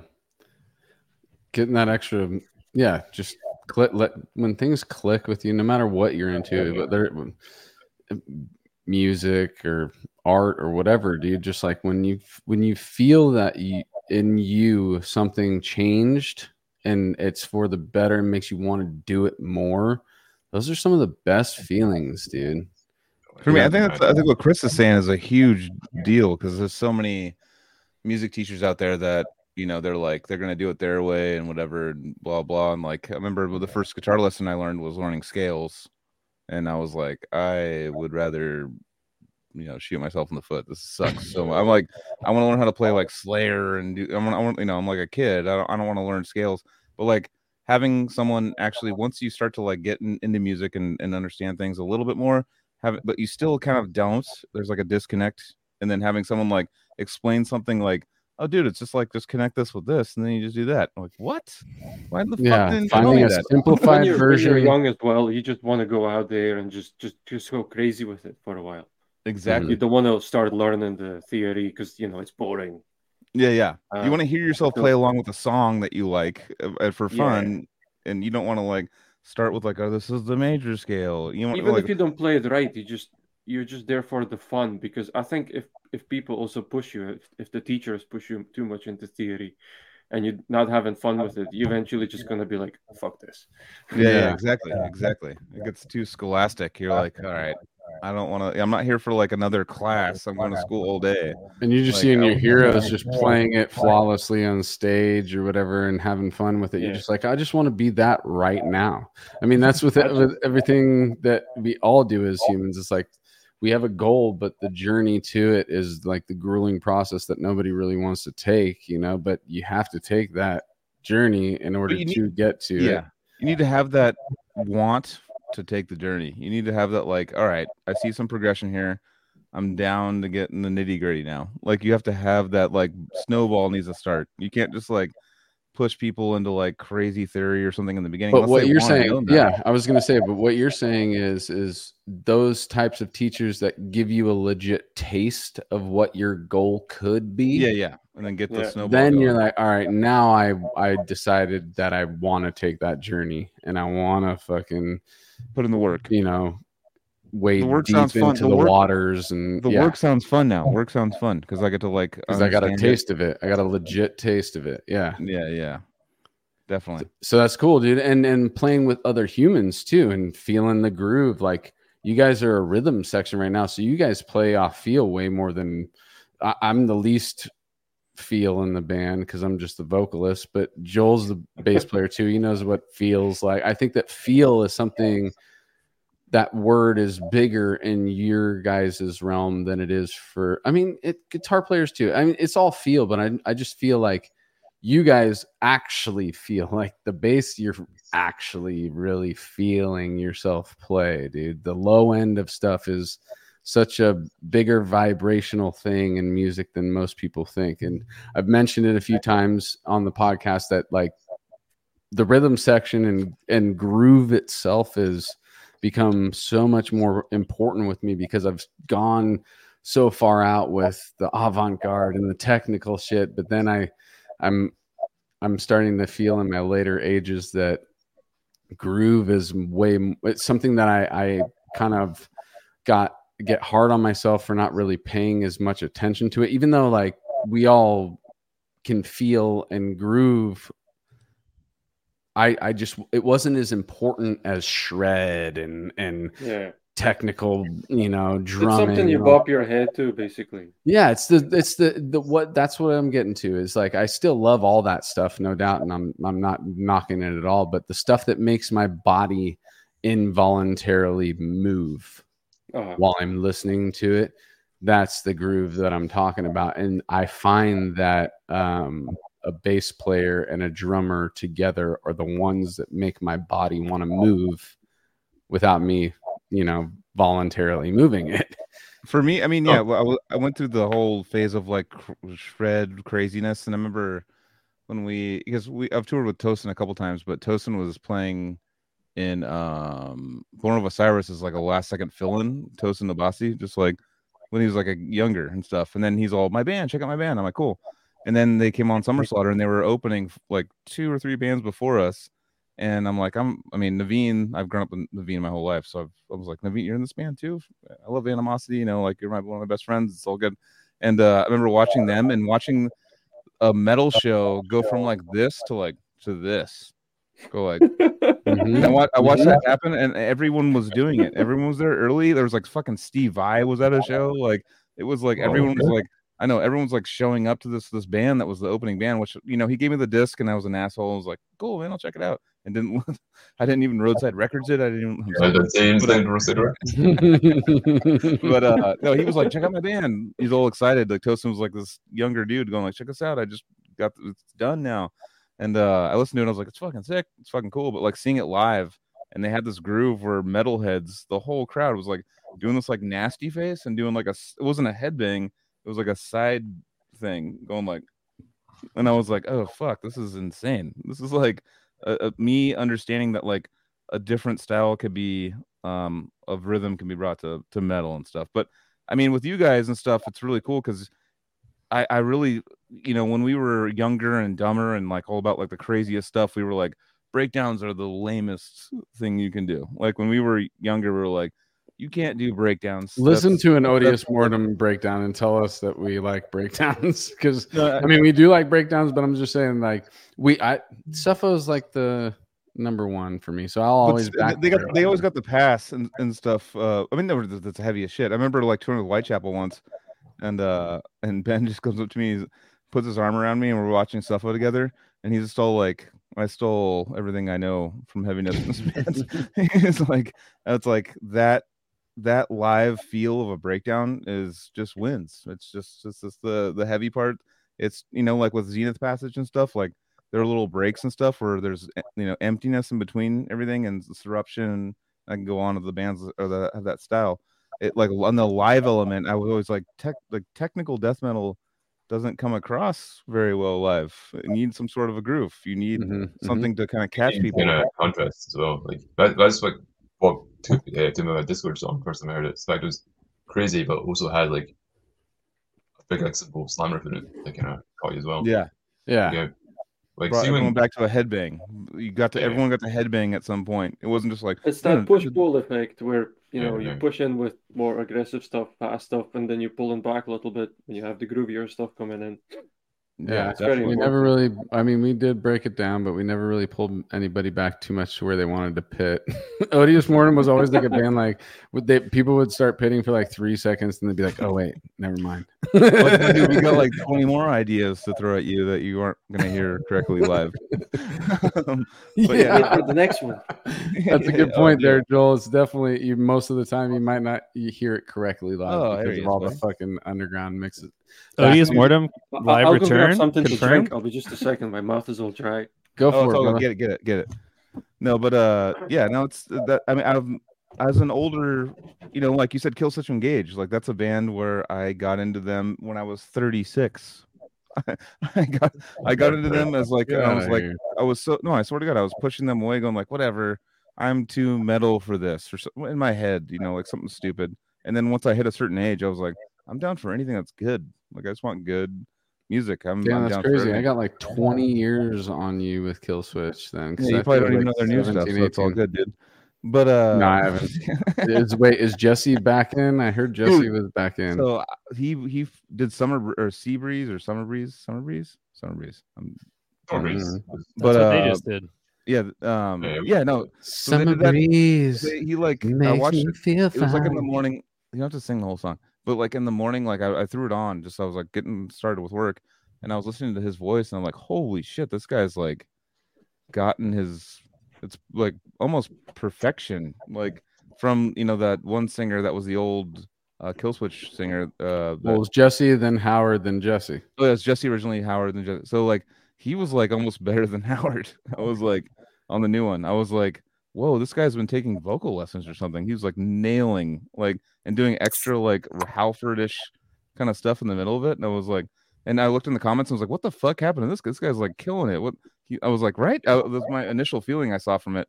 I was like, this guy. he's going to replace Howard Jones. He'd have to like really step up his game. He's going to Yeah. rejoin a band that when he left weren't that big. Oh, on our way uh, now became like the biggest band ever. You're going to rejoin that band, Yeah, yeah. No, no. step up your game. You can't Well, just 'cause I saw videos of him do like after he rejoined, and he was like, you know, trying to do the Howard Jones parts and wasn't really doing justice to it. But um, I, I watched this. It's on on uh, YouTube. Uh, the Sea Sea Breeze. Um, What's it called? I, was, I, was, I don't want him to keep going down the kill switch rabbit hole because again, I want to get back onto Chris. Um, and then we I also Yeah, got to get in Yeah, Mark. yeah, yeah, yeah. Anyway, so check that out. The video that they just posted on um on uh, YouTube. It's his voice. I was like, is this? I was like, going to say the Howard studio? should just bring back "Blood Has Been Shed." That should Oh, be a, shit. a Oh, thing damn. they should bring Oh. back. Okay, Um, what has it been? you have have you heard that band, Joel? Oh yeah, when I was younger. and- All right. Yeah. Um, all right, so Chris, talk about um, get d- when was the first recording? Um, talk about like live first live shows. Got any funny live show stories in the beginning? Oh, all right. I've got a really good live show story for uh, when I, my band got their first like actually good gig. Uh, so we were just like a local band. We just did that whole fucking sell tickets to your mates things. Hope your parents like come to gigs, take your friends to gigs, stuff it. that. So where we live is a place called Dunfermline, and uh, it's like an hour away from Glasgow, an hour like an hour from Edinburgh, and that's the only place like all the only places gigs happened at that point in Scotland. And otherwise, all these like bigger gigs anyway. Um, so we got our first like proper like Glasgow gig, uh, supporting Misery Index. Misery Index. See you next Tuesday. Burning Skies and Dead Beyond Buried. Just from our lineup, we can tell that was fucking 2006 or seven or something like that. uh, yeah. So fucking sold all these tickets to our friends. I fucking pissed my parents off, being like, "Can you please drive all my friends an hour to fucking Glasgow, uh, so we can watch the gig?" And I remember up until then, all our gigs have been fine. Uh, do like we thought we kind of knew what we were doing, but then that happened, and we're like, "Oh shit, we actually have no idea what's happening." So basically, we're an opening band because yeah, because nobody gave a fuck who we were or where we came from or anything like that. And uh, we started playing, and it was the first time we've ever dealt with like technical difficulties or anything like that. And it was like devastating. It was like maybe like 300, 400 people there. I remember our guitarist, uh, wireless pack kept cutting out, like our lead guy, and it was like devastating because he like be going to play riffs and stuff, and it just wouldn't be working. And I got fuck, it was like the worst day ever. Um, and eventually, halfway through the set, someone gave him like a guitar cable, and I like out. I was like, okay, this is all fine. And then um, our singer, who also played guitar at the time, he tried to play it off and be like funny. He went, "Oh, Fish, I think you should uh, apologize to the audience." And he can put his hands on the tips. It's kind of like as a joke. And as soon as he did that, his guitar strap fell off, and uh, like in front of all these people. But his guitar didn't just like land on the stage; it landed between the barrier and the stage. so And it was, you like, grab it impossible to get again? Yeah, so there's like always monitors in the way. So we just spend like five minutes of our set watching him trying to fish this Xiphos Ibanez guitar out of his like crevice. in the stage. Oh man, And like when you're like 17, it was like devastating. You're like, oh fucking hell. Then uh then like uh, that took so long, we got kicked off stage. Oh man, I, am feeling my I'm God. feeling your your vocalists like what was going through his head in, in front of what know, right? three or four hundred right? people. I'm like, dude, you must. I would just feel like a fucking piece. I would feel like a fucking cunt, dude. No, I I wouldn't feel like it, from you guys. I would, I would feel like I would. That's too good. Uh, what I would feel like a wanker. I would feel like a wanker. Yeah, that's right what I felt like a fucking dickhead, man. Like, now. that was fucking, like uh, but, but we thought it was it. It was like, oh fuck, we ruined everything. like, But I mean, eh, shit. Dude, this is the thing, dude. Like those are those are always going to be the moments that we will never forget. Isn't that funny? We we couldn't recall all the sick shows that we've had, but we're gonna remember the the ones where we had the problems. That's it. oh yeah, Yeah. big time. Like I can. There's been loads of like festivals we played where we played like thousands of people and stuff, and they're kind of like a blur. But the gigs where I try to introduce a song and I fuck up the song title, I remember all of those. You're like unethically sourced. Oh, I mean, ethically. Oh, I Oh, mean, I said something. I don't understand. I mean, we still do it to this day. All this stuff. dude, I I miss say misspeak every single one of these episodes, dude. I just don't give a fuck anymore. I, I can't give a fuck anymore. How many hours we've been doing this thing? I can't I can't watch all my likes, guys. Sorry or whatever. You know, Yeah. it's just. But all right, so Hold on. yeah, there's demand for the dog to be displayed. Oh, well, the, the chat wants to see your doggy in in camera on camera. I do. Can we get the dog? Go on, Jay. Go on. Oh, It's a greyhound. yeah, perfect.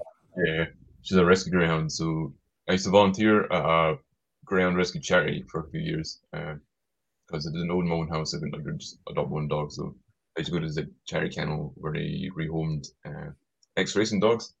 And you just go there and like walk them like on a Saturday, like feed them and things, help them out. hmm And eventually bought my own house with a garden.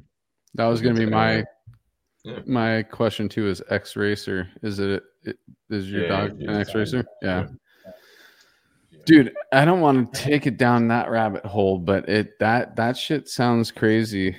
Um, I've heard drugs are involved. I've heard just like malnourishment and all that kind of shit. Dude. Oh, So when, yeah. you say, when you say rescue, I'm just like, of, of course, rescue those dogs. Oh, totally, totally. Um, yeah, no, like uh, ground racing is not like get on a pedestal or anything like that, or have people be like, you're not vegan and things like that. Uh, yeah, no, ground race, uh, racing can be like pretty, pretty savage on dogs. Um, Yeah. a lot of bad trainers out there. Um, dog they like badly treated and things like that. Like when I first got my dog, she was like super skinny, and her tail was all like fucked up. It was all like it looked like it'd been like cut or like bandaged or weird something like that. Um, but in the grand scheme of things, she was pretty okay. But some dogs like that came in the kennel were like missing toes, missing ears, missing eyes Oh, man. clear like Wow. PTSD and things like that. Like, yeah, they've been poisoned, stuff like that. It was like, it was mad. It was mad. But What's her name? uh, mochi, like a little Japanese cake. Mochi. Yeah. Delicious. Oh, you know, it's nice. Uh, yeah, like, greyhounds are really good dogs. They're so lazy and they're so laid back. She's one fed at the moment, which is why she's like coming here. But uh, You ever does she ever take off and you could so she still got the speed? oh yeah, she can run up 45 miles an hour. Uh, 45 miles an hour? I think, yeah, I think greyhounds are the seventh fastest land animal or something like that. Holy Run shit, dude. Christ. but she spends most of the time just asleep in a ball. Then her out in the garden sometimes and she'll run in a circle for like 10 minutes and I'll be here for an hour. I'm- that's crazy, dude. I'm I'm I I- that's why I love this podcast, dude. I just learned something new. I had no idea they ran that fast. And seventh fastest land animal on earth. What the fuck? Yeah, top 10 anyway. I think it's 7 or 8, but yeah. Wow, top fast. 10 fastest animals in the world, dude. That's insane, bro. All right. All for the No, wrong I reasons. love though. your dog. it's kind of like they're like humans going like, dude, make them go faster. Dude. It kind of Like, is like that, I but know, I know it sucks. Like- Greyhounds are the only dog mentioned in the Bible. whoa. Oh, Yeah, that's Okay, now I got more questions, dude. What uh what part of the Bible and why? Oh, that's right, that's right. But It's like I don't know, like John three eighteen. I don't know what the fuck. and stuff like, like inscriptions like greyhounds and stuff. Apparently, just an old dog, an old breed. Whoa, I didn't even That's know. cool. Dude, Hey, they call it a greyhound in the Bible. I believe so. Okay. Wow, that's crazy, dude. We've been breeding dogs for hell long. I didn't know it was that long though, dude. Like it goes back to wolf, right? All of them. Yeah, totally, totally. On Alright, the topic so of like- dogs, I'm actually gonna go feed my dog, so I'll be back in. All right. Cool. Cool. Perfect time to start a Martin. Yeah, Yeah, let's- Martin's let's- more Let's interesting dig on. Martin. All right, dude. Same question, Martin. You got to go back in time, dude. Take us back to uh, childhood and your introductions to creativity. Talk about um, anything, dude. A, a movie, movie soundtrack, art, anything, video game, anything that like the first thing you were just all in on. You know? Uh-huh. Well, I said earlier that I'm from Slovakia originally, so eh, when I was growing up, it was still communism. That kind of tells you how old I am. Mm-hmm. Oh damn. Um, so my earliest memories were like, you know, when something happens to you as a child and it sticks with you. Usually it's the bad stuff when you're up, up until the age of 10, I would say.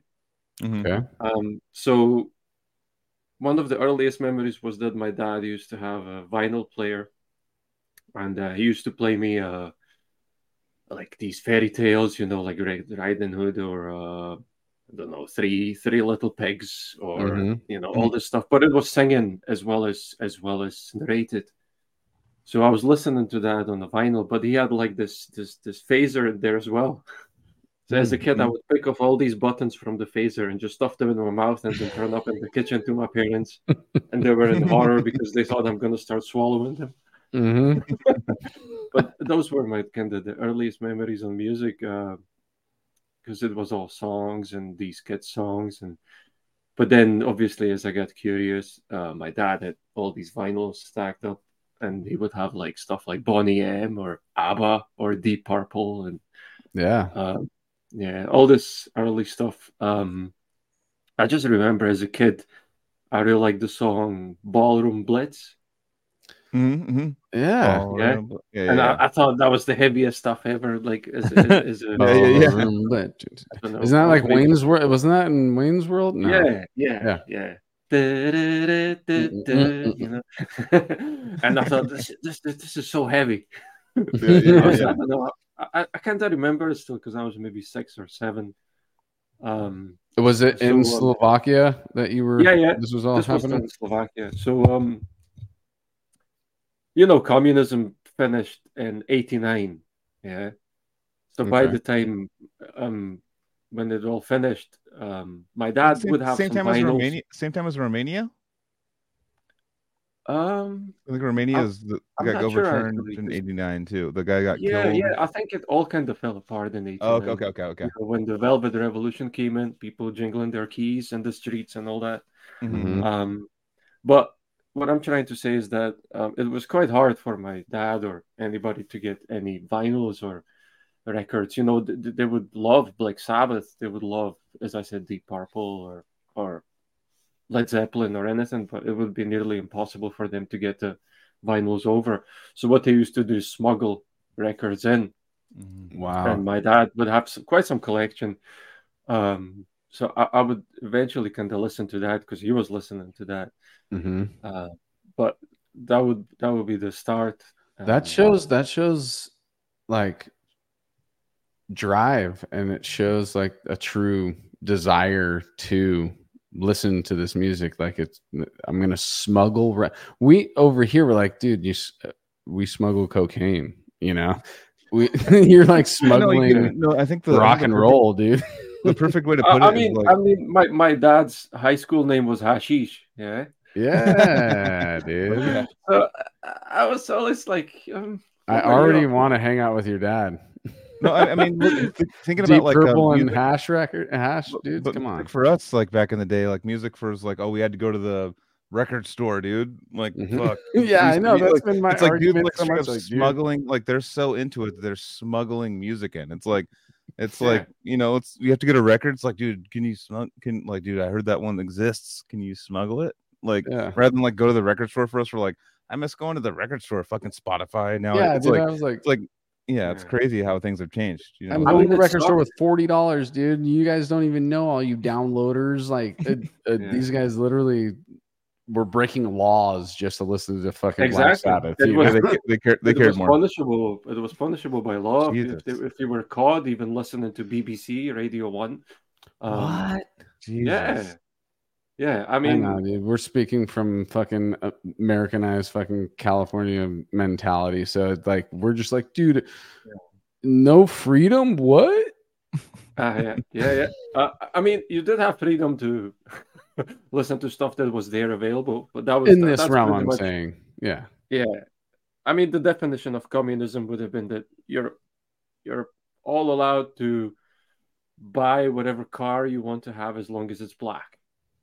Yeah, yeah, yeah, yeah. Mm. It's like as long as it is So- the same as what we want you to have.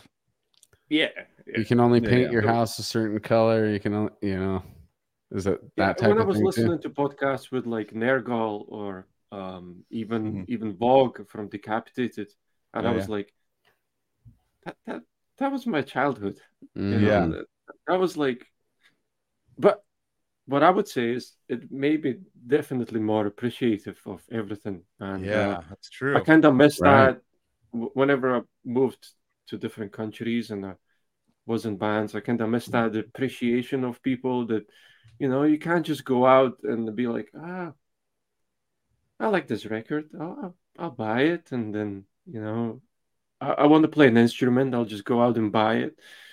You know, there was there was none of that. There was none of that. So it, it was all more like when you're a kid and your parents make you wait for that toy you always wanted and you wait for it for a month for two and then they say oh you just get it for christmas and then christmas comes and that was music for me Okay. Um shit, I just forgot. I was just on a question uh and I lost I mean, I, it. I think God that I damn it. think I think that actually goes back to a lot of things, like with uh, you know, I think as as things get more relaxed and easy to get, I think people don't have appreciation. They kind of Yeah. Oh yeah. it's so easy to like be like, oh yeah. I mean, I'm ex- it's expected that I. Oh, the you know, the other day, like you know, Nick was like, "Oh, the new job for a cowboy's out. Listen to it," and I was like, "All right, click, click." like, I was like, "Uh, "Cool, dude. Yeah, it sounds it sounds sick, dude. It's fucking rad, dude. Fucking super sick." But it's like at the time back in the day, it's like it's just like once you get, it's like given uh, you give them an inch, they take a mile kind of thing. It's like your brain is the same way, where it you know it was way more awesome when you had to like work or like you know put a bunch of hours in or have like a plan to go get a cd that you really wanted Mhm. and Yeah. it wasn't rather than just being Such like a reward. it's like it's just like you know obviously I, I, i had many of those yeah yeah it's it's i wasn't expecting to like you know like get involved in this scene as a kid but like when i was a kid it was like um you know this band released something i wanted and i was like well i think i have enough money hopefully that's not 26.99 because back in the day it was like more expensive for cds and i was like for the new releases Oh, i was yeah. like i was like uh yeah, i the think I can afford digipack. it.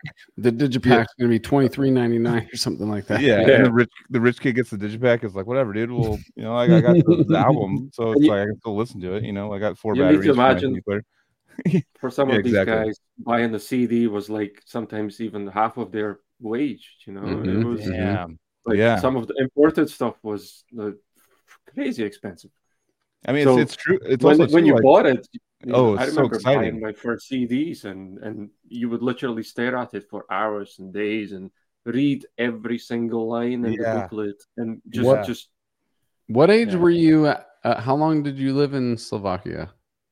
so i left in slovakia till i was nearly 20 Oh, okay. So we're all the adolescent and all the oh yeah prerequisites for you becoming a metalhead all happened in that country.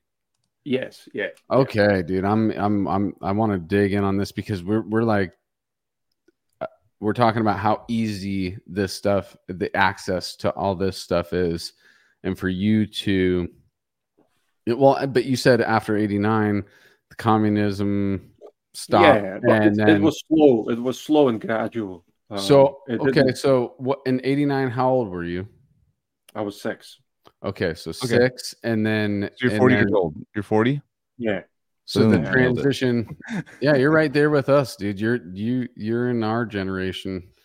Uh, Yeah. Joseph and uh, Chris are in the the ones that the generation that's coming up right behind us. But um, so you being six when that happens, and then the transition uh after that. Um, it was Czechoslovakia for a while up Mhm. until 1994. So Yeah. people still people still know it as Czechoslovakia, even Yeah. though it's it's not it's not this case. Actually, for like wanted years to ask you but- I wanted to ask you about that because uh, for me, you know, touring in uh, look at Chris all frozen. Mhm. Um, for me, like going to the Czech uh, Czech Republic and Prague and stuff like that, and we we played Slovakia too. I don't know if like back in 2009 or eight or something with uh, Cryptopsy and uh, Unmerciful Decrepit Birth. But Mhm. um, one thing about Slovakia that's always stuck in my head, it's, it was the number one, the number one um, country that stuck in my head. We went to Germany, we we, we went all UK, like all the all the things. But um, everyone there, like I felt like they were a little like not out, like technologically behind. They all had they all had uh, digital cameras, and they all wanted to take pictures. Like Mhm. every single one of them wanted to take like, like I literally we had to wear like Yeah. me and Flo from Cryptopsy were like like even me like who the fuck knows me I had to like wear a disguise to go get a drink at the bar because I like I would get like 20 pictures that wanted to get taken of me Yeah. and I was like everyone like putting like going like oh group picture like what I was like constant It wasn't usual for people to get that, you know, and th- that was the mentality still that uh, it wouldn't be as normal as you know when you when you're in the Western countries that oh yeah that dude is from such and such band oh yeah that's cool but there it would be like no way what is he doing here yeah They're I got here, that yeah. vibe a lot. Yeah, yeah, yeah. I got that vibe. Yeah, totally. That was very. I mean, it was. It's a story I'm gonna be able to tell, like you know, generations of my, you know, like of just how There was this one spot. this one place On where I had, to. I had to disguise myself. I literally had to be disguised to walk around to not get 20 pictures taken. And I was thinking to myself too when I see all these celebrities nowadays. It brought me to that, you know, because celebrities Yeah. that are big celebrities, they get to, they don't get to do anything. They get to like How crazy would it be if one of those people they were just get, holding like, a banana? Well, I know, but they get constantly like anywhere you go to the fucking, no, but you get to like walk down the street and you have to like go like answer like 20 people's questions, take 10 pictures and shit. And, like after one night of that, I was like, yeah dude, I don't like honestly don't want to be famous at all. Like I that, that sounds like a nightmare. Like I don't want to like have but Slovakia actually brought, luckily like gave me like a really uh, very lower level of, of celebrity for like five minutes. But I was like, man, can you imagine being a celebrity where you can't do like you have to like put disguises on and like walk around and Yeah. stuff and like but Slovakia was vi- they were all fucking awesome. I got a I got a lock cutter to cut a lock op- locks open and I cut open a Cryptopsy's lock on their booze and I drank a bunch of it and they were all mad at me. But uh that's because Brovar is the guy for you know Brovar the uh, behemoth he's the main behemoth um Uh-huh. touring yeah and he was I heard like stories of him on other podcasts as well yeah, he would just lock shit up, and I'd be like, dude, well, they sell lock cutters, so fuck you. I was like, dude, we came from all the way from California. I'm broke as fuck, dude. Like, give me a fucking shot about. But um, All right, Martin. Let's yeah, Martin, in- get back into it. Yeah, yeah. get back into it. into you We can weeds out. We can weeds out pretty hard. Yeah, no, that was some. That was some weeds. That was some. But Slovakia, I loved that country. That was a that was a, my favorite memory of my tour, European tour for sure. Hell yeah, I'd love to make it out there, dude. Yeah it's always the country that you don't know what to expect from it that amazes you the most like when we toured asia in 2019 that was that was the same for me Mhm. you know when we played philippines and when you talk about being feeling like a rock star for those five minutes that Oh, was me yeah. there i was like dude i'm just i'm just some dude that just plays drums what, what do you want from me You're like, I'm making negative money. What's going on? Dude, yeah or like a, a country like Indonesia, we drop that country frequently because Diego, he there was people waiting for Diego Sanchez to get off the plane. Like he was he No, had the- the- the people story at the was- airport waiting for him. No, they, they were had to change. No, they had to switch hotel rooms. Yeah. Isn't that crazy how death metal could be so rooms. important It's in like other parts of this world? Or Yeah, yeah, yeah. in- in the country I know it's just like Yeah, a random I- country. Like you go to a random pla- place of the universe, and they're just like, "Oh, you're the sickest thing." And you're like, "What?" like we, it's like a, death metal is religion there yeah, yeah, no, definitely. The president loves Yeah. it. The president goes to fucking. oh yeah, yeah yeah yeah, that's crazy.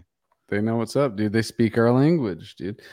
All right. So Martin, talk about um again, um like not even metal, but just I know we were talking music, but you didn't really mention any uh groups that you came across that you fell in love with. You were talking about what your Um, parents were playing and stuff, yeah but yeah so I, I think there was kind of a gap in between what my parents were listening to and then when i started to listen to music like actively you know sometimes you listen to music but then you don't really listen to it it just plays in the background you Yeah, know, when you're yeah. a kid Absorbing. so when when I was a kid, I, I think actually just that music playing in the background sometimes would influence later on what I was listening to, and then I would even realize sometimes that this is actually stuff I heard, and it it almost it was like the subliminal messages that came Mhm. through.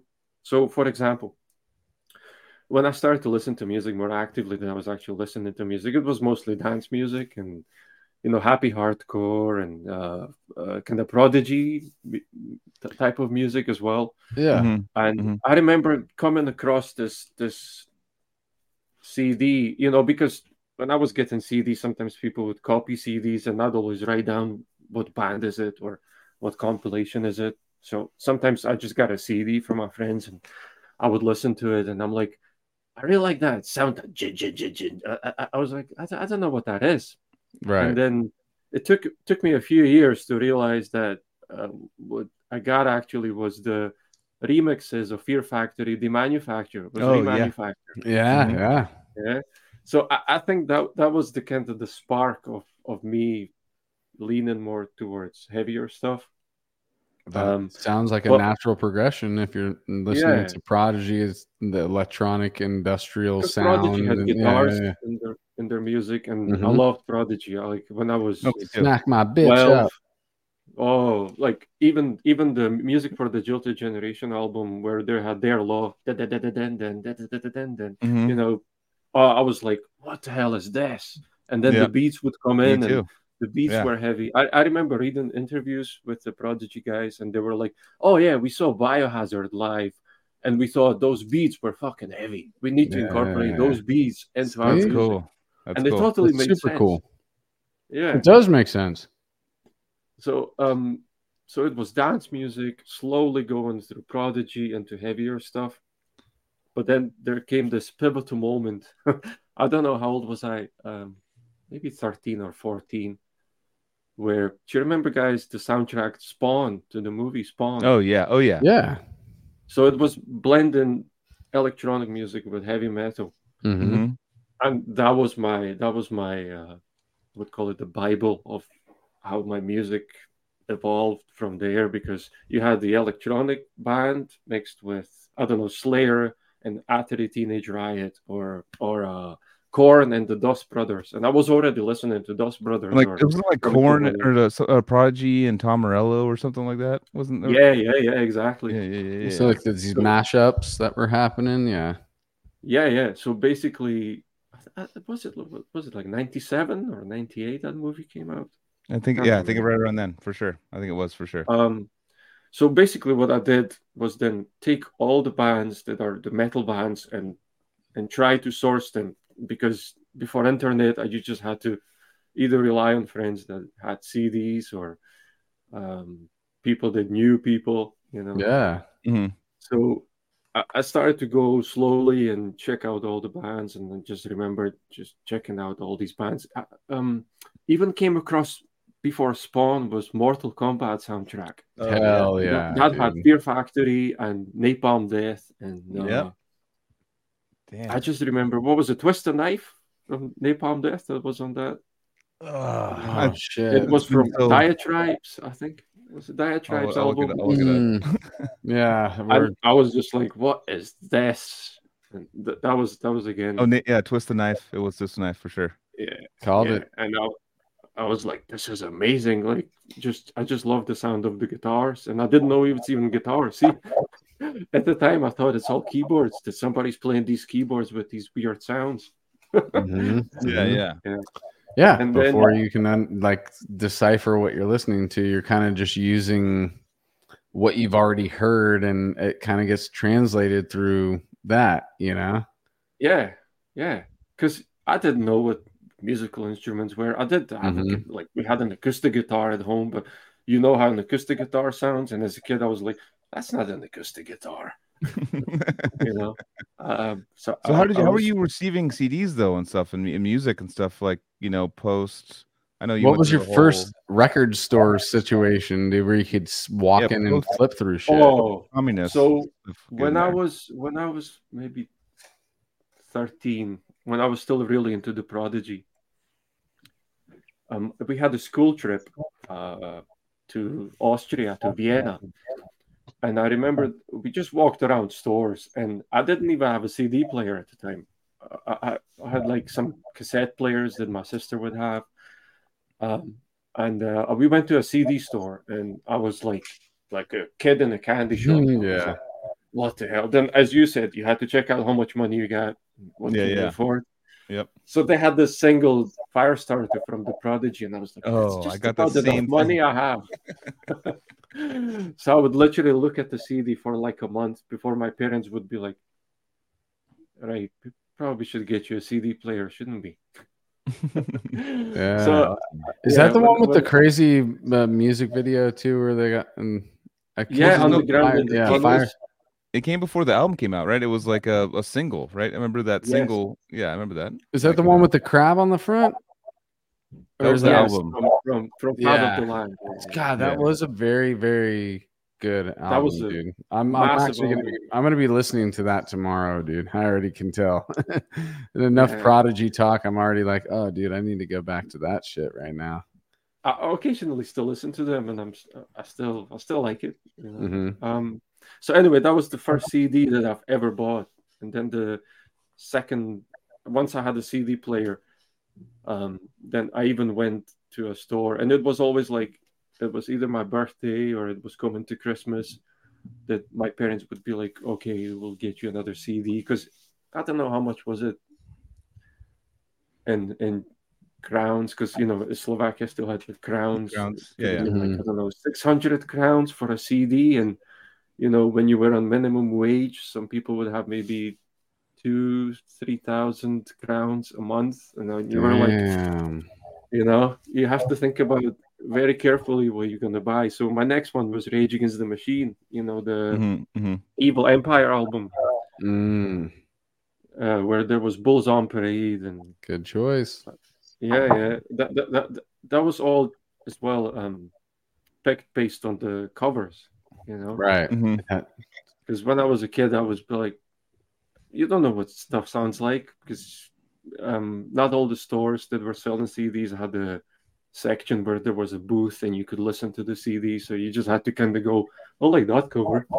Yeah, yeah, yeah. That's it's okay. That's real quick. I'm not trying to go down another rabbit hole, but I want to mention that that is something that no matter what country you're from, um, no matter what language you speak, in at least this realm, we've talked to enough people that it's just like imagery is where we all meet and we can all understand imagery. And so going off of album covers was such a- an important and common thing that happened with all of us, dude. Yeah. It's literally imagery was the main thing, and then record label, and then song names. you know, Oh yeah. Oh, yeah.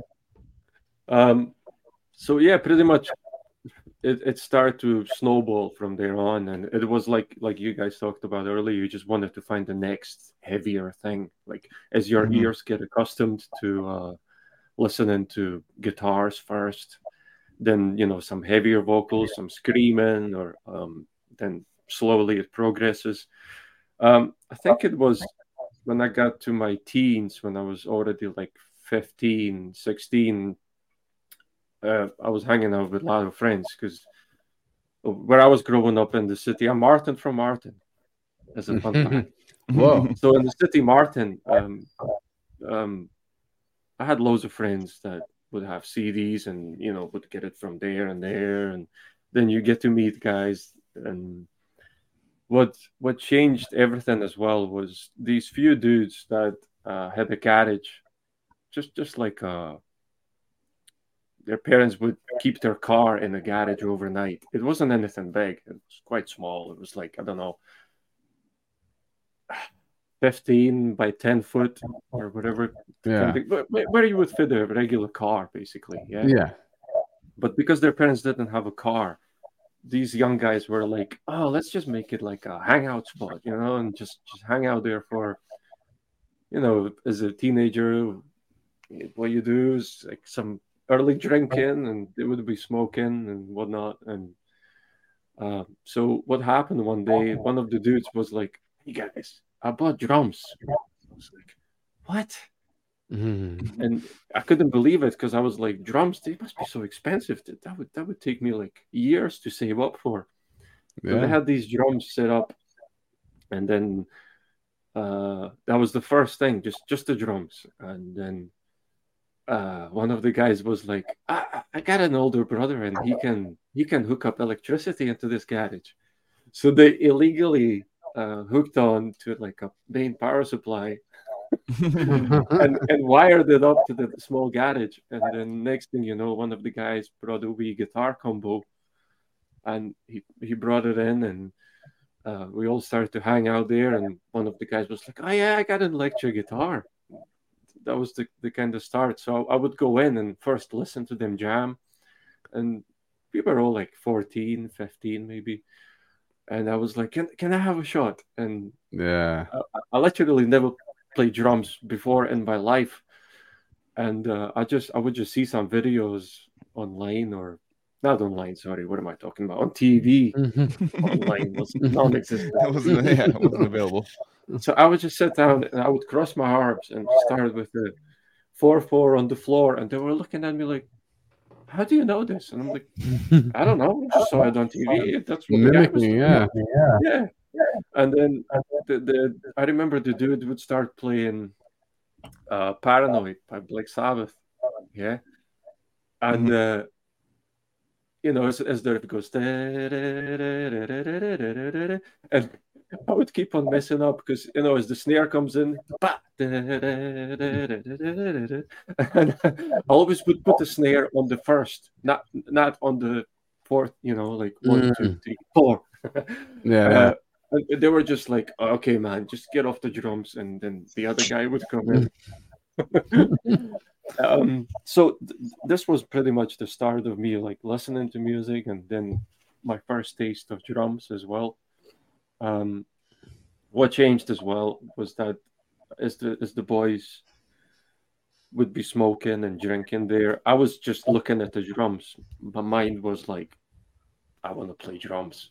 That was your that was that smoking was your cigarettes that or smoking weed. that was still like your that was your alcohol or your smoking that was your, what you cared about. They were like, "Oh, I want to get fucked up." You're like, "I'm looking Yeah, at my I- drug, which is I was the- looking at the drums. Uh, Yeah, yeah. They were drinking. I, I would maybe like take a sip of something, but I was like, "Can I go now? Can, can I have a shot now?" You know. Yeah, yeah. So so um, then things changed a little bit because the some of the boys were uh, just getting into more dodgy stuff, uh, like um, sniffing glue. I don't know if- Mm, if it was a thing when you guys were young, but you know they would pour literally like uh like uh we call it thinner. huffing.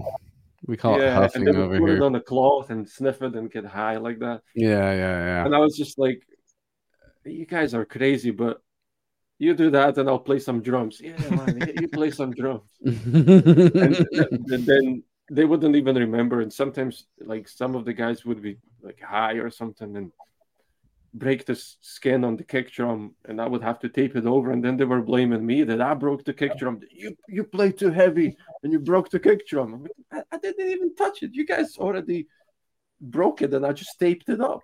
Mhm. Um, and then from there it went on, and it was uh, when I went to secondary school. Um, I would have some friends that were like, "Oh yeah, I like metal too, man." You know, it's like and you're like, wait, what? yeah, I was like, no way. Like, what do you mean you like metal? Like actual guitars and distortion, or just like you know? No, no, Dude. no. like, yeah, I got a combo as well. I'm like, no way. What? Oh man, so- dude, I'm excited right now as you're saying this. Like, like, it's making me excited to Oh, yeah. hear like you're you just pulled yourself out of teaching yourself how to play drums around a bunch of glue sniffers, and then you go to school, and then you find guys that are actually into the same on the same level, Oh, same vibe well, as you. When I say real. guys, it was one guy in the class of 30. Yeah. Alright. Or in the whole year. Like, see, when I was listening to metal. That's all you need is one guy though. Yeah, yeah, one guy. And the one guy played the guitar, and that, that changed everything. Because, you know, when I remember just um as I started off with, like, I don't know, Hey, Chris, I'm sorry to cut you off. Uh, Chris, I'm gonna, I'm gonna, when you're, when you're ready to talk, I'm gonna unmute you, but uh, there's an echo coming from you. Me? Fucking you, mother fucking cunt.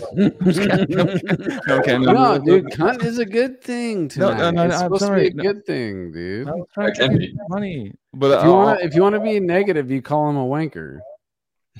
you fucking wank, dude. really, what cunt sounds so much worse than wanker. No, But, uh, because you're in America, you fuck. No, I'm I'm I'm just hearing an echo coming from you. You got the expl- uh, you got the. Jeez, Uh, this could have no, been I- two I seconds. I'm we keep sorry. talking on this. I'm sorry. I'm, I I came too I'll go, I'll go, get, hard I'll at go you. get some headphones. I'll get some No, we already got the explanation. actually, that cunt is a good probably- thing over there. It's a term of endearment. Yeah, headphones. I can I can hear uh, an echo when you you you came back. The the mic's bouncing back. Sorry, I didn't mean to come him off. Jesus. no, I'm the cunt because you had to take it too fucking No, far, dude, dude. cunt's a good thing tonight. to- That's what I was trying to explain. Oh, God, Jesus. Cunt's a good Okay, thing if you want to be. You're a wanker right now. That's what you are. I mean, for pointing it out for people. No, I'm but just. anyways, uh, it was a quick thing. It was just a little thing, and now we're All right, it's a little No, thing. Anthony. Let's get in a fight right now. Let's let's argue. I'm to fight you right now. No, actually, I mean, hearing the story No, I though, want to about, fight like, you in a couple days when you come up and hang out with me. just don't interrupt me as much. But uh, I'm just kidding. Oh, But uh, no, the cool thing about uh, like hearing you're talking about getting a CD, and you have you have a friend that has a drum set. So like a drum set Yeah. compared to a CD is like you said 600, 600 crowns for a CD. So this is like we're Oh, yeah. talking we're talking like ten thousand cra- crowns for a drum, right? Something like that for a drum set. Why is it that Oh, it, it, it would have been more? See, to be honest, I didn't even know because um, it took me a few years. Uh, it was maybe another two years before I was like, I literally had to ask my friends for some money because my parents were just like, "Nah, that's too expensive. It's just not happening." hmm And then I, I managed to convince some of my friends to give me a loan of money um, to buy a drum set. So when I was jamming with this dude uh, that was in my school year, so at, at that time, you need to imagine that when you were listening to metal, you were pretty much setting yourself up to be an outcast straight away, just like that, because you were the one guy that was like, well, you know, I remember these guys did. I was like, I really like Sepultura, and they would be trying to make fun of me afterwards. Oh, don't listen to him. He likes to listen to Kama Sutra. you know? All right, okay, Got him. You know, you know. So this one dude, when he was like, "Oh yeah, man, I, I like some Metallica, and I like some, uh, what was he listening to? I think it was mostly Metallica. Like some of the dudes were obsessed with Metallica. It was like one of the guys that I knew. He he wanted to learn "Nothing Else Matters" to the T, you know. And then he would be teaching you, and then he was no, no, no, no, no. That's not the note. No, the guitar solo, everything like Yeah. spot on. Yeah yeah. Um, anyway, so we started to jam with this dude, and then uh, as I was still going to the small garage place with the other guys, they were slowly getting annoyed that you just come in here to play our drums. I'm like, yeah, yeah, so you're just using me you're not. You're not. You're speaking truth.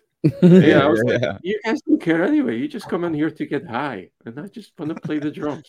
You use me for my Right. glue, dude, because my dad's a, works for the glue factory, and like All the you guys, yeah, you keep breaking that drum head, dude. I'm gonna ha- keep using Yeah. my glue that I'm wanting to sniff, dude. I, I can't. I can't have that anymore. Yeah, Misappropriating my glue.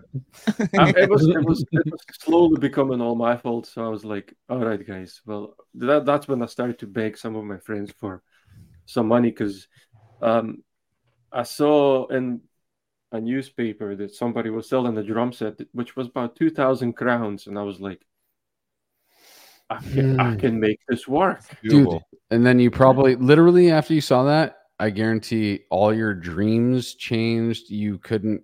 You couldn't fall asleep right away. You were waking up early thinking about this fucking shit. looking at Like- pictures of it, And I was like, I was like, because I didn't know it was just a cutout from a newspaper. I was like, I don't even know how Oh, old is yeah. this newspaper. I know the guy, like I know the guy because somebody else knew the guy that's selling the drums.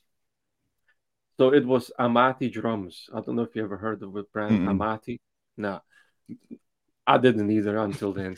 I, knew about I knew about Pearl or or or Tama or Tama, you know, yeah. whatever. DW was like the Ferrari of drums.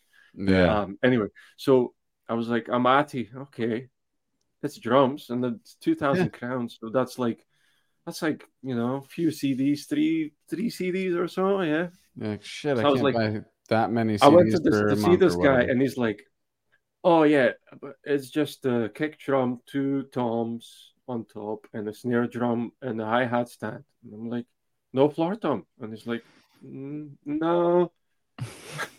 like, oh. he looks down to where Okay. it should be, and he's like, "Uh, no, Yeah, it's so not I gave him the two thousand pounds anyway, which retrospectively I probably overpaid, like for the drum set by at least a few hundred. But know? you did get the basics of, you know. yeah, yeah. Yeah. So I had the hi hat and then the, the basic drums, just just the toms, and so we were like, next thing is like, where are we where are we gonna where are we gonna play? So he was like, the, this dude on the guitar, he was like, we can just set it up in my garage. You know, he had a remote house, and they had a separate garage to their house. Just like if you imagine a small hill, they had a house built on the hill, but they had the garage kind of lower down under the hill and we could just go there and just um, play. And they had electricity wired in as well, legally this time. Not happening. Um, and it was right beside the main road as well, so nobody cared about the noise. So we would be doing that, and I just remember just like learning the first like I tried to play thrash beats, but as as my arms were trying to go like that for the thrash Mhm. beats, my body was going as well and we used to have friends coming over and we wanted to play like early Green Day, like the Dookie album, oh hell yeah, dude! and then First CD I ever owned. Green Offspring, Dookie. you know, All I Want, like all the fast Oh. stuff. We wanted to just play the fast stuff. Just, For, just Offspring's first CD I've ever owned. Dude, You're just hitting, you're hitting marks right now, bro. Let's see if you can get Professor's first CD right now. Go. uh, uh, so as long as we were playing all He's- this, we kind of can't hear, can't hear you. dip in also like Nirvana, you know, the early Nirvana and uh, what was it, Bleach? Yep. First Yep. Oh, yeah, yeah, yeah. Where was Yeah. cool and all that stuff. And I just remember that was also slowly the introduction of like what what what double pedal would be eventually. Mhm. I, I didn't come to that for many years after. But um so yeah, we were jamming at this garage and then uh, slowly listening to more and more music and then um what changed everything again was like after Metallica, you had Slayer and all the double bass, and I, I, I was like, when I heard Slayer, that was that was that was it again. I was like, Dave Lombardo was the god. Mhm. Oh yeah. know? Um, so we're still early teens here, and um, I just try to like emulate all the thrash beats at the time because ev- everything else would be nearly impossible on the drums that I had. You know, then right. few years later, I managed to persuade this guitarist to give me a loan of yet more money to buy uh, more cymbals, you know, because at the time it was just a hi hat, snare, two toms, kick, you know. Yeah, yeah. Eventually, exciting. somebody was like, "Oh, I got this floor tom you can use." It, somebody just had a floor tom randomly in their house that they didn't know where it came from. So I had these. I, th- I think they were black Amati drums but this orange floor tom. Yeah, Fuck it, dude. San Francisco Giants colors. Yeah. Prof- Professor, have Just like your of, uh, shirt right now Have you heard too. of Yeah. Amati, Amati drums? He was. Yeah, um, yeah.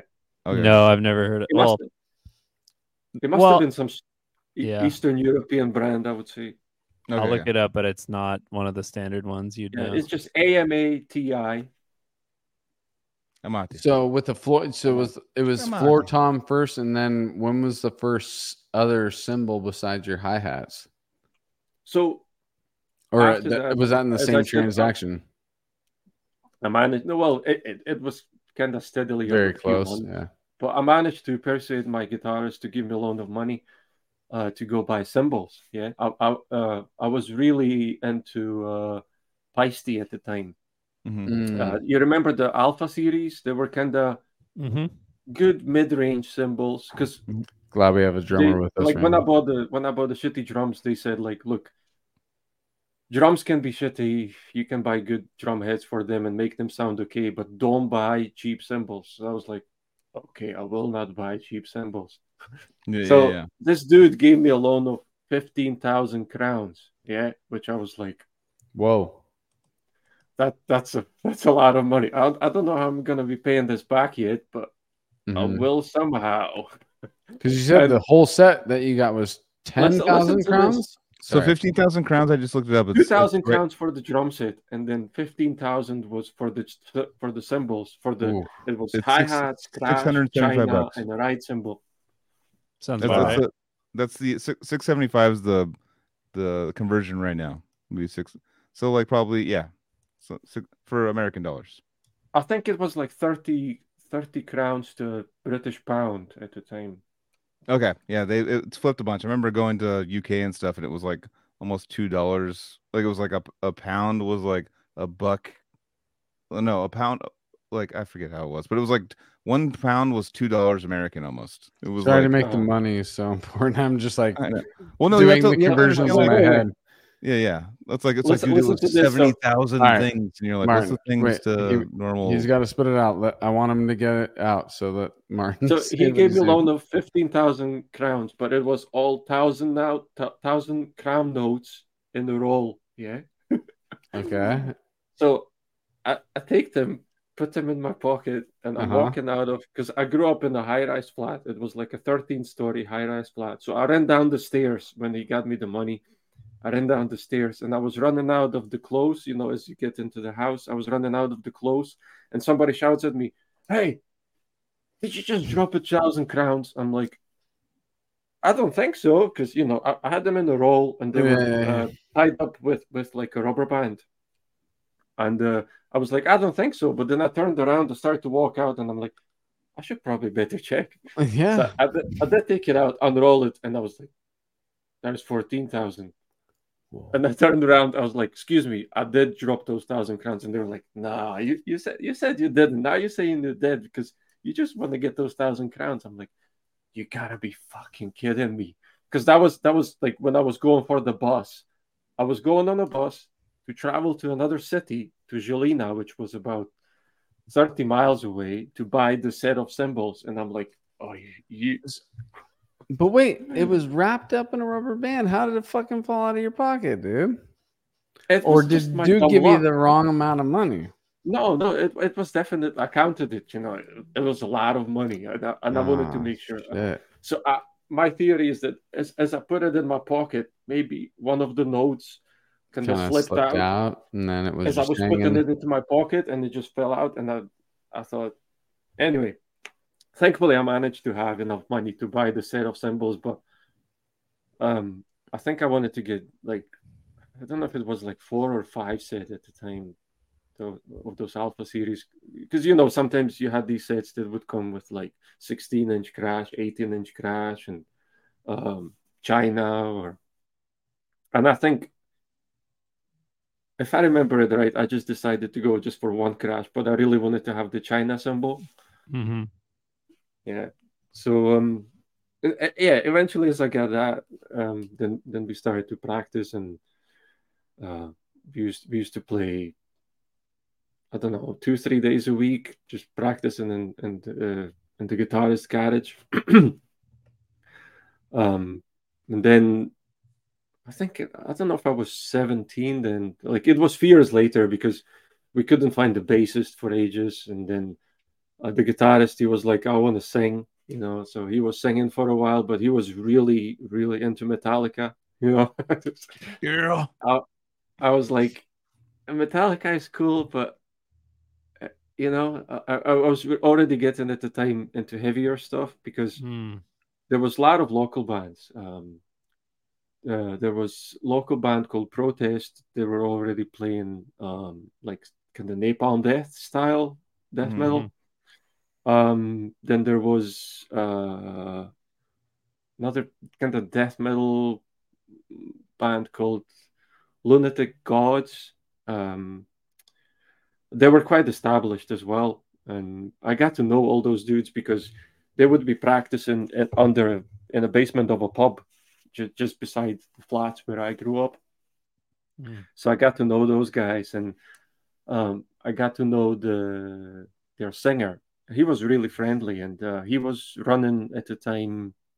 He, he died years after he had some health problems. So Oh, uh, it was quite sad because he was helping us with our first gigs and whatnot. Um, Mm. but he was running Metal Age Productions. I don't know if you guys heard of that. It was quite a bigger metal and death metal label in Slovakia. Mhm. Um, so th- they were. He was basically slowly introducing me to a lot of other bands as well. You know, I would tell him that, oh, um, I like such and such band. Like I would tell him that I like Fear Factory, and he would suggest other bands that um, I should listen to. Um, but as time goes on, um, what I was then my next goal was to get a double pedal because I saw one band that had a double pedal, and I was like, no way. Because see, before I knew there is such a thing as double pedal, I would hear bands like Fear Factory, and I, and I thought, how is that guy playing all those parts with one kick? Mhm. You're like, So- I was, So I would yeah. try to emulate this one kick constantly going. And you'd be like, this isn't real. They're faking it. Yeah,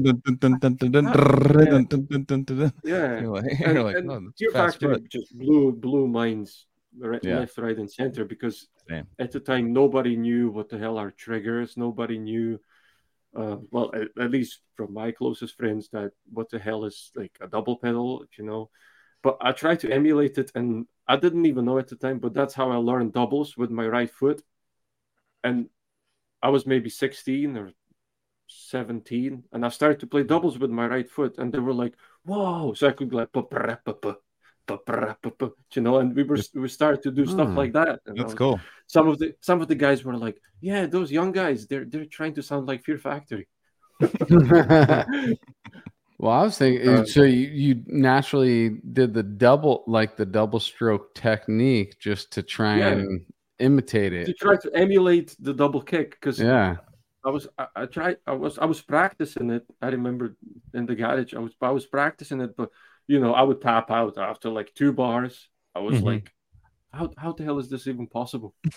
and th- that was then in that kind of time period where I realized, oh, he can be using a double kick or a double double pedal, you know. But You're like, oh, Before- two pedals. fuck Yeah. Before Yeah, I actually yeah. before I actually went to rehearsal of these death metal bands that were already playing in the local area, I, I had no idea what the hell is happening. You know, Yeah. like I remember even thinking, is he maybe doing that kind of kick floor tone or something? You know, to make it sound like that. That's the trip that uh, reminds me of uh, a lot of the people like the guitar players, like the older guitar, like the the older like legend guitar players we've had on here, and my, even my dad and people like from hitting, uh, hearing Eddie Van Halen for the first time because he used to turn his back when he would tap, Yeah, and people were like, "What the fuck is he doing?" Like there was no video of it. It was like sounds like he's doing like some way too many notes at once, and how does that how does that happen? Like you know, like people were like had no idea. And it's got with you like hearing Fear Factory with one pedal, going like, how does that happen? Like, what do I need to do to get there? And doubles eh, obviously end up becoming like a part of the mainstay of death metal drumming, but like, man, that's that's that's very cool to catch on to that so early and just be like, all right, I need to work on the doubles. I was gonna. like- That was my Yeah. point. That I was gonna make is that you could probably search YouTube right now and find a dude who's like, "Oh, dude, I'm gonna play all these Fear Factory songs just with my right foot," Yeah, you know. like And, that, and- but it's just like, well, Martin had to do that. I, I knew a guy who had a kind of similar thing. Like he he didn't realize Lars Ulrich used a double pedal, so he learned that bit in one by Metallica, all like on one foot, just like going like Yeah. you know, it's like Yeah. kick drums. It's like, Yeah. oh shit. Now, I- I'm actually tired of uh the Lars Ulrich like being like The popular hate? to hate because I'm like damn, yeah, I was he's- about to hate him. Well, Sorry. it's, so, it's so easy. It's going like, dude, Nickelback sucks, dude. well, no, It's like, it's this like, is well, my he's thing, good, dude. like he's probably a good singer. Like I don't know, like I don't know, I, I, don't stopped like the band, listening but like, to I it after Black album, dude. well, I know, so I'm I talking don't about, I'm talking know. about Lars Ulrich. No, I know. I'm just saying, like, yeah, uh, Black's uh, Black album was hit, also criticized by him, but all the stuff one of the best that, drum like, tones of all time. dude, and Black just album? for all, like, hits me in the face every time I listen to it. Yeah, it's it's he's doing like two hour sets with like new songs every night on this tour. That's Yeah. all pretty sick. And Mhm. my my friend went to it was in like the fucking like snake pit or whatever they call it He's for this 90. last show. And uh he he did play like one correctly. And I feel like yeah, people jump on him when he doesn't play that part right. Or like the Howard Stern thing is fucking hilarious. Like where he Howard Stern is like sucking on his nuts for just being able to play that part. It's like, dude, like you can learn that part in so fast. Like it's not I mean, for someone at that all, just, but- it's like it's like getting on like uh Geezer Butler from like Black Sabbath, going like, dude, you didn't do that. Right. It's like, dude, no, they created it. It's not even that. It's like- Also, it's with all- like part Stern's the reason- reaction to well, that, it's that's the most no, extreme thing he's ever it's heard. the reason why we're here. Kind of Yeah. like when we're like, no, dude, you didn't hit the dr- drum drums as sick as I needed him to hit him. It's like we all got here because of that. Like Mhm. that's it's like Black Sabbath, Metallica. when was like, "And Justice for All"? Eighty six. No, 80, 84 or no, Yeah. 85. No, no, no. Justice for all, 89, no? 89. 89, Oh, yeah, yeah. 89. Yeah, because Yeah, it's like 86 right- was right- uh 86 was Master. Master Puppets. Master Yeah. Puppets. Yeah. 80 uh, my, my birthday is uh ride the lightning july 27th 1984 that's when that, that came out that's why Yeah, i I, feel just like i'm cool now I taught Ride the Mhm. Lightning to a student today. Like Yeah, the yeah. song, the title track on guitar. oh yeah So Yeah. it's just so ahead of its time it's like cool dude they're you know i mean There's and such an sorry. forever people have been giving them shit or large shit i'm like it's it's been that elitist attitude it's like yeah he's not a fucking amazing like spinning the drumsticks like doing like backflips while he's drumming but he's like been in this like basic pocket and he's been part of the biggest band of all time it's like rivaling rolling stones for metal so Yeah. it's like you can't like really like be like dude fuck lars dude like it's like it's easy i mean the whole napster thing made it pretty easy but like there was i mean there was so many bands like all these other bands were like right behind them but they were just like oh shit the backlash no we're no we're not we're not getting behind you with the downloading of music but um i think uh yeah he gets a lot of hate where i'm like nah i, I mean he's not i watched the drum videos too i watched one from the other night and i'm like yeah he's fucking up a little bit from like what it was on the album but he's Mhm. still 60 whatever and How playing? Yeah. For stadium Yeah. Like he's 60. And- and say he can't- overhated. You can't hear all the haters Yeah. because of all the money that he's got. I know, I know. It's just, it's all the chan, all the fucking coin, all Oh, the so- crowns. sorry, guys. and- guys can't hear me. And then there's also the percentage of the uh, metal guys that are like, well, fucking Pete Sandoval played in Terrorizer, and fucking that album was laid down in '87 or 86. also, Lars, Lars helped write like- a lot. He, he helped arrange a lot of those songs too. Like Kirk Hammett didn't Yeah. do much that. Like it was James Hetfield and Lars that helped ar- arrange those that those songs. So it's like, And those yes, are what I just what I just said, Yeah. Pete the Feet, he definitely murdered Lars on those early Terrorizer records. But I'm Oh, just yeah. saying, like, like it- it- well, speed wise, yeah, yeah, for sure. when we're talking about like like the the quintessential metal band to bring metal to the masses that is Lars as the drummer that's fucking James Hetfield on guitar that Yeah. duo right there is what created the the sound that would make this extreme metal translated to the masses. Yeah, he's a, still he's a to this stone, a day. huge stepping stone. He's a huge stepping stone to get I'll- to like. I'll always get it mad best as respect. well that you need these bands to introduce the Yeah. younger audience Yeah, than yeah. to other stuff. Like, Exactly. It's Like you were saying earlier about, drip down effect. you know, a translator. Yeah. Yeah, yeah, exactly. Like you need you need them. That, that's the first. Like I mean, not first. Maybe like your fourth or fifth step in metal. Like getting to then you get into Metallica, and then you go. And then it's like you have to have respect for. But anyways, my whole thing was. Well, I this know he's is not. like he's a not running like a shreddy- He's not like Derek, he's not Derek Roddy. Like I, I get. Yeah.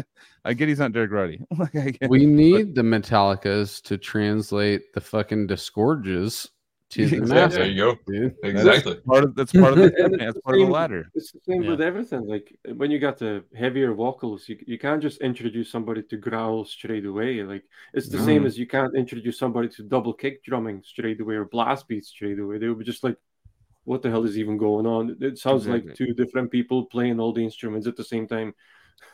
Exactly. No, it's, it's, Yeah. it's exactly what it is, dude, and and that's why Metallica is Yeah. one as big as they are. Still, uh, I think uh, nobody else did it unless somebody can tell me this, all seven continents. They've all played. They played on all of them. in one year, in the span of a year. Yeah, That's crazy, dude. they did that specifically just to set that record, but they did Yeah. it.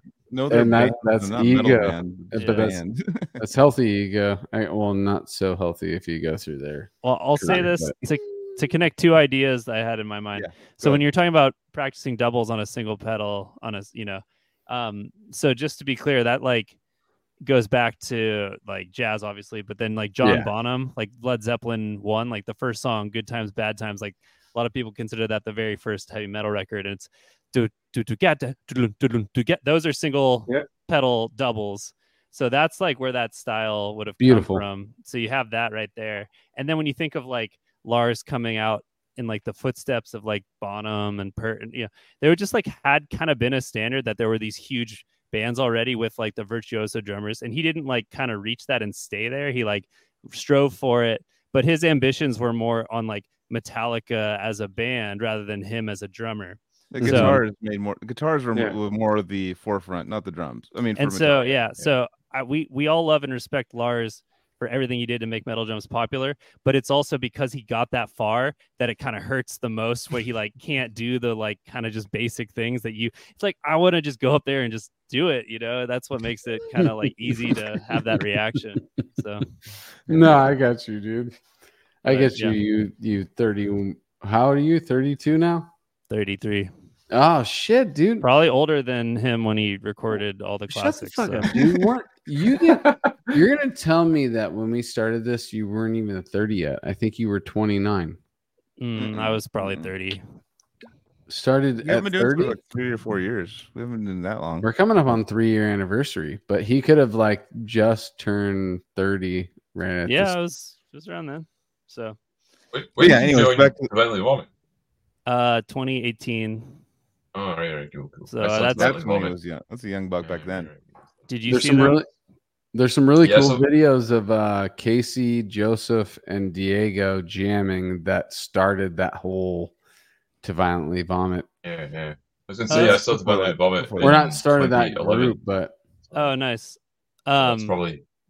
I like, there's no way you played that gig. If was That was with uh, Ron Ron Casey. So Ron Casey is my age. So he joined TVV when he was like early twenties, and then I joined when I was late twenties.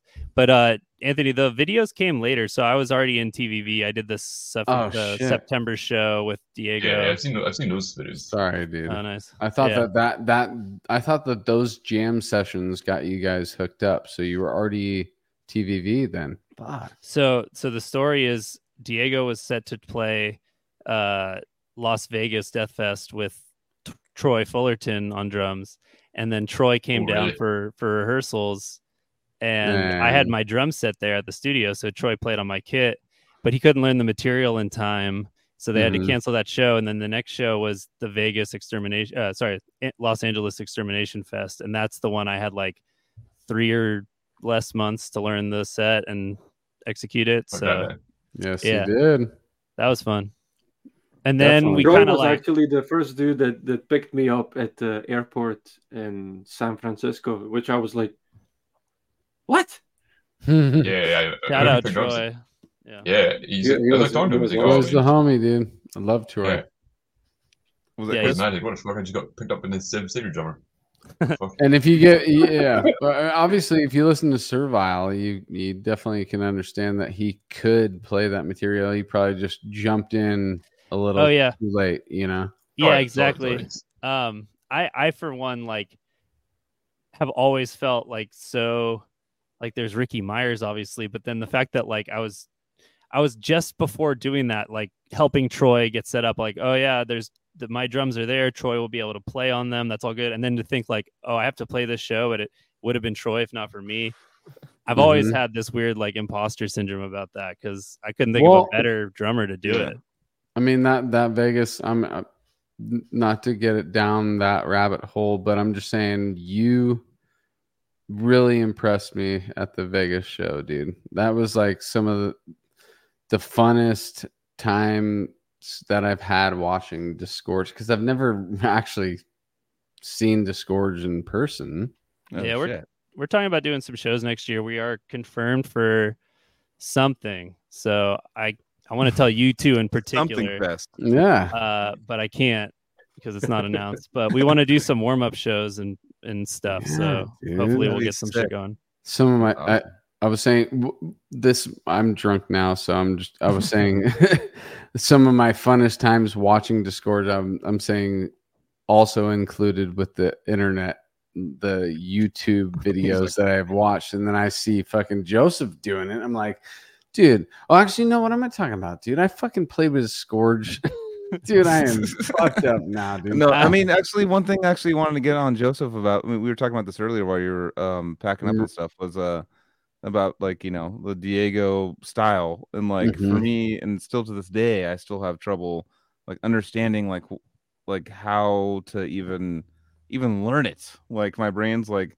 So how did did you take it like just by jamming freely with him and then 10, 11, 10, 10, 14, 10, or no 11, no you probably, probably, were, you probably- were you counting? No, I don't think you were. Were you counting?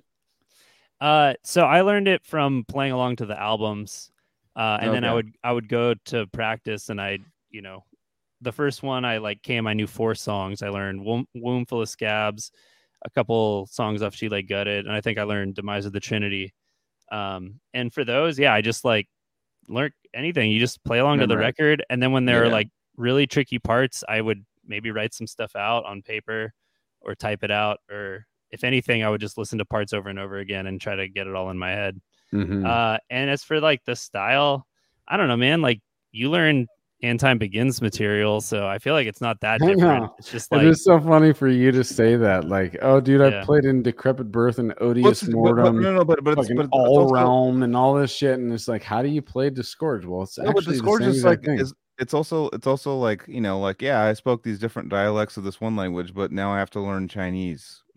No, it's dude. got- Okay, so like an abstract Chinese dialect Chinese is also. actually a good uh, interpretation of this because there's so many different dialects and different things that. Yeah, but I haven't even learned the. But you can be you can one. speak Mandarin and go to a different part of China, and mm, But it, it, that it- it's people will that's the best way to understand you. it though. The best the best way to describe it is that I am speaking like this. I can go, hey, right, well, whatever. I can do all that. I can, but then like I I, I see talk to someone that's a different, completely different language. And I'm like, I don't even know how you do that. I don't even understand like where the there's no Latin in this. I don't understand Mhm. where the where the middle like you know like my brain doesn't understand like the the Yeah. basis of it. And so to grab on that, it just trips me out to grab onto it and and learn it and uh but you're Yeah. speaking like it isn't from a different like continent like death metal if you want to if we're going to use language as the metaphor it's all one continent and Well, it's just a a bunch of of, like- different dialects you're like a- oh but chinese I and know, I this- we're this we're metaphor deep, is- we're going too deep. We're going too deep with this, Anthony. I was just saying it, it was completely. i different went too deep with it I know, yeah, of course. no I'm i'm saying to no it was you went it was too diff- deep No, I'm saying it was just a different language, and I, I had the I had dialects. I did different styles. I had Swedish death metal. I had all your these other- and then- comparison was wrong but no, no, no. I'm just saying that uh you're wrong. But uh like besides uh, I'm just death yeah, metal's anyway. death metal right bro move- would you say if you're going to call death See- metal a country are we going to say that death metal's from different it's a bunch of weird- different this is countries weird- This is weird, a weird hill to die on, dude. But uh, so you guys are Alright. playing partied in half in full on the new tour, right? yeah, I guess I guess, You I cracked guess me up. I looked that up. It's on the tour flyer. I'm sorry, guys. I'm just cutting you off dramatically it, and love it, I swiftly. Uh, Um, it's a three song EP. I fucking died when I saw that. you guys are promoting with that. It's hilarious. Holy so what what, what what are you promoting with? Can we put it on the screen? Uh, they're saying playing Partied in Half EP. Well, I didn't even And know it was an EP. bro. Play, yeah, it's a three song EP. They're playing in full. I don't even know the joke. I, I love it, dude. I love that. I, I think uh, well, it was reissued afterwards, and it, they added more songs to it. But you're right. Initially, See, it's, I it's know just- what you That's mean. where Oh. the humor. Yeah, because that's There's like a more. I was like, I was like first like proper release at like ten years old, but uh, yeah, that Mm. one EP uh, just seemed to get lots of traction. Like all our releases do like moderately well, but uh, that one has like millions of streams on Spotify and stuff, and that's the one that always like people are like, I need copies of this. It always sells out every time. We've sold like thousands of copies of that like one EP as well. I think Sick. So, okay, Hell yeah. it's like, Yeah. like as in when like, you talk about learning the drums, uh, this EP, Yeah, just yeah, that yeah. song, Duct Tape to a Flagpole, had three different drummers recorded it, and I had to Yeah, learn yeah, it, yeah. and I was just like, which which drummer do you want me to learn from? I style of drummer do you want? because I learned the song. I learned the song before the EP was released, and then because I was filling in first, and then the EP came out, and that's a different drummer again, and I was like, I'm just gonna do a mix. yeah, Yeah, yeah, yeah. It's like, uh, yeah, I don't know what it is, but one EP just seems to over time garner like a lot of like, attention and stuff. And uh, yeah, just anytime we have anything related to Partied in Half on our store, like it sells out. People are always telling us like Partied in Half, government like slam death metal and things like that. Like it just kind of when we like made it like ten years ago when I was like twenty one, we were like, oh, yeah, this is good. We're quite happy with how it's turned out, but we didn't really expect so many people like down the line like actually this is like one of the first like death metal things I ever heard and this what got me into like death metal. Like That's so rad. That's so when we cool. went to America last last year with uh it- that's it's one of really something like I still toured East Coast America with uh, Wormhole. Like pretty much at every gig I had like young people come up to me like part and a half was like the first thing I was to uh, discovered this and that. Like uh, the artwork was just kind of out there, so I kind of I just had to hear it. And this is how like every night everybody just, yeah just get people just seem to gravitate to like, that EP quite uh, quite a lot. So ten years figured me as well. I know you really wanted an excuse to get back to America, so yeah, ten years, three songs. One of the songs though we've not played since 2014, so that's a that's a special occasion right there. Hell Oh, yeah. nice. That's awesome, man. Is it Well, High dude, Five I mean- Ghost? Focus Oh, was yeah. only what eight or nine songs? Eight songs. So it's like, dude, three songs on ten years versus Focus on thirty years. It's like it, it all works out, dude. We got a fan request to talk about iniquitous savagery. Cool, uh, I'll give you a brief rundown there. Uh, we signed a Willowtip not long ago, and we've got a new album coming out next year. We, it's all tracked. We just need vocals done. We got a new vocalist again. So, uh, a new vocalist again. Nexus Surgery 3.0. So yeah. yeah, yeah, so that's you and. So next year, new Party Cannon and new Nexus Surgery. It's gonna be a busy year for me. Uh, Oh yeah. It's good. It's good. We, I finished all recording all the Nexus Surgery tracks, and I've recorded all the Party Cannon tracks as well. Uh, yeah, so both albums are going out. Party Cannon also signed to a new label. I can't announce anything about that, but that's going to be Oh, uh, can I I guess? think a big, Uh, I'm just kidding. bigger label. But, but let's not guess because you'll probably get it. But I know, I know, I know, I know. my- That's why I stopped. Yeah. I don't want to I know. announce it. Sony Music. yeah. oh, if only. Imagine. But yeah, so yeah, new Nexus is coming out. Uh, fun fact: every member of Nexus Surgery has been in Party Cannon at some point. Nice. Yeah. Nice. Yeah, 'cause when uh, right before Partied in Half came out, we had Ewan from Nexus Surgery filling on drums for a while. Uh, it was actually like see when he filled in on drums, that was like maybe 2012. We did like our first like tour reviewing on drums, and uh, when he started playing drums in Party Cannon, that's when I realized, oh, we're actually a good band. Oh yeah. this, is, Oh yeah. this is what it sounds like when you when you have someone who can play drums. Like wow. Then we did the 2019 Asia tour with Waking the Cadaver, and we had Joe from Regular Surgery filling on guitar. Oh yeah. That was pretty cool. Yeah. Grave And- Birth. I'm the new vocalist of uh, Iniquitous Savagery. If you were asking. That'll be announced. That'll be announced in like a few days. A few days. uh, No, I just announced what? it right now. I am. I'll say this so uh, it might be someone you don't recognize as a kind of newer newer face in the scene. 'Cause, uh, obviously Hamish was in Laceration and Omnipotent Hysteria, so people kind of knew who he was. Well, new guy, he's local, but he's really, really good, really good. Oh yeah. Does he look kind of like this?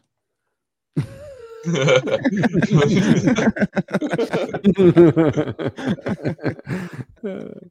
Oh, man. Dude, I, I, I- just, I saw the I saw the message just now. I was like, shit, I missed that. Yeah.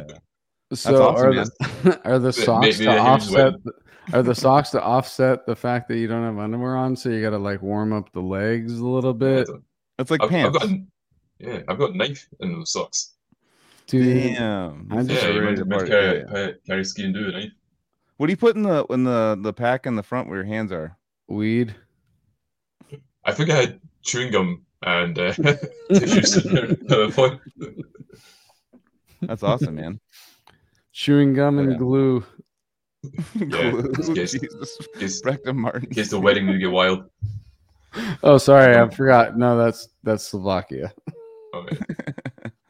Just joking. I sniffed glue too when I was a kid. You did? A little whiteout, little glue sometimes. Yeah, Uh, not crazy, but I've tried it. I tried a lot more shit. That that that is definitely not the craziest shit I've ever tried, guys. well, I need Coricidin. I get, I get all that. but Yeah, glue? that, that, yep. was did it that. gasoline? Were you sniffing gasoline? Never huffed gasoline. Loved the smell of it though.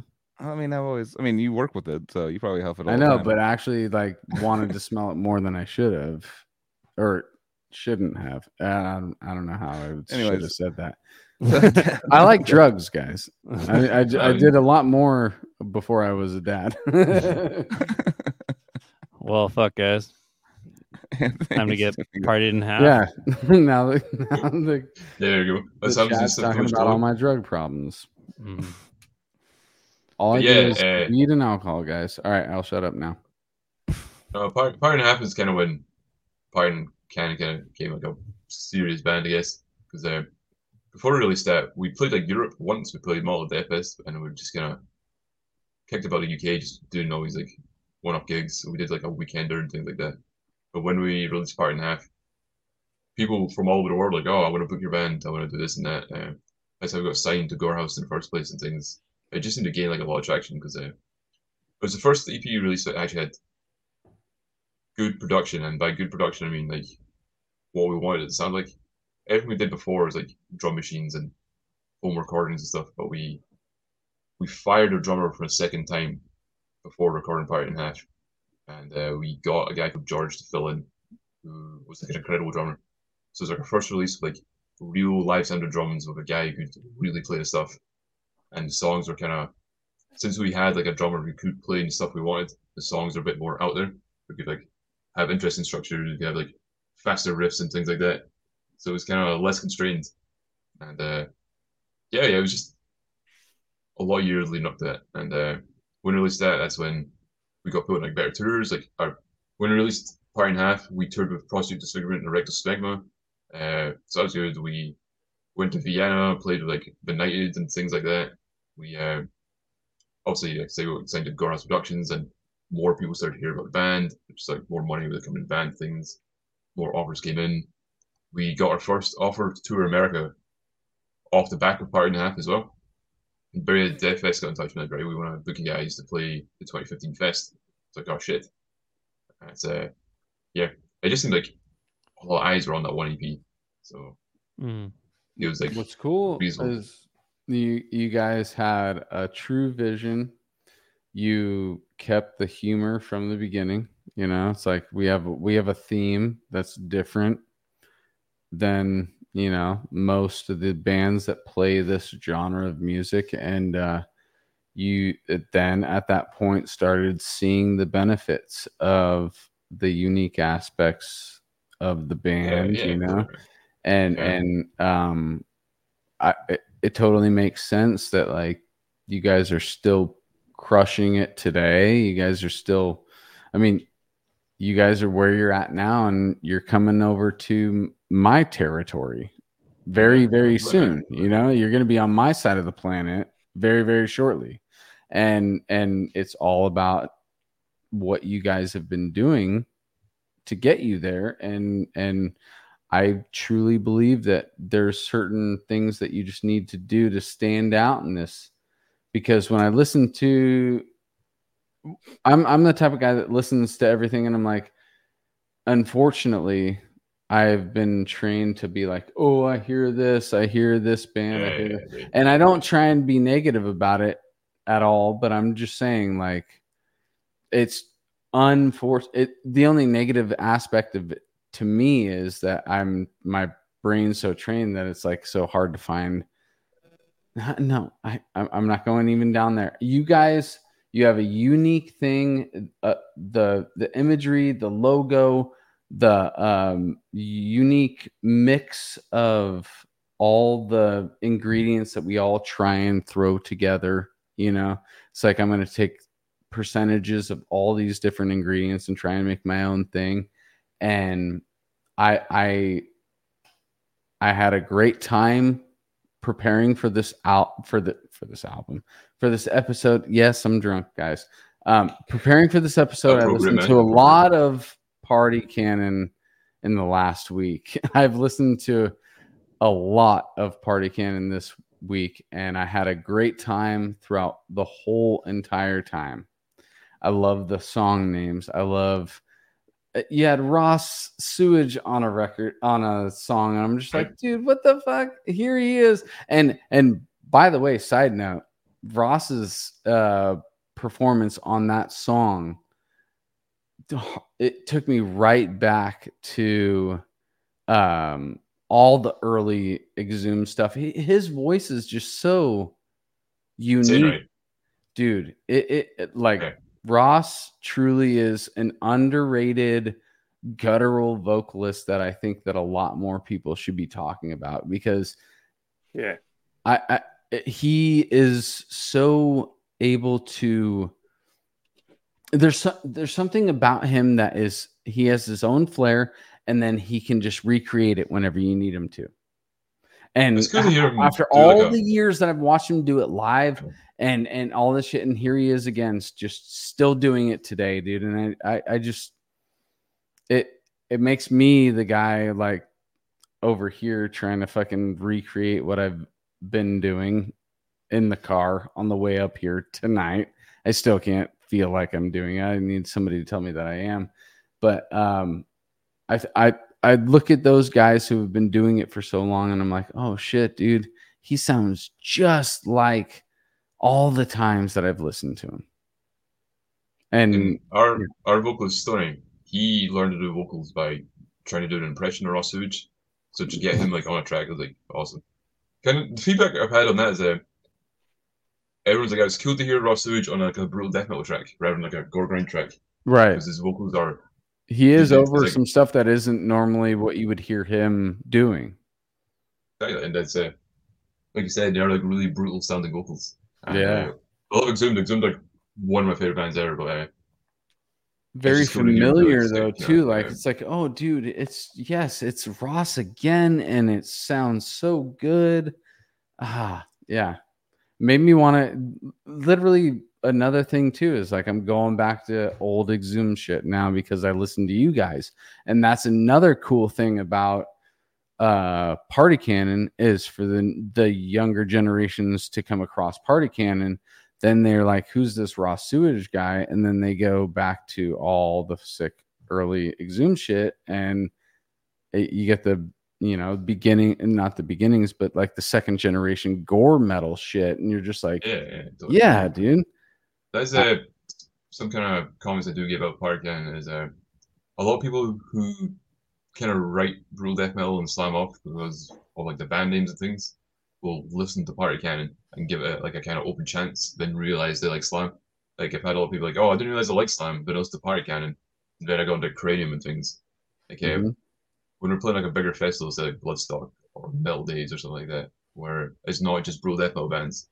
There's like loads of other bands playing like uh, when we played Metal Days, like Meshuggah and things like that. When we played, uh, when we played Bloodstock, it was like Behemoth headlining and stuff.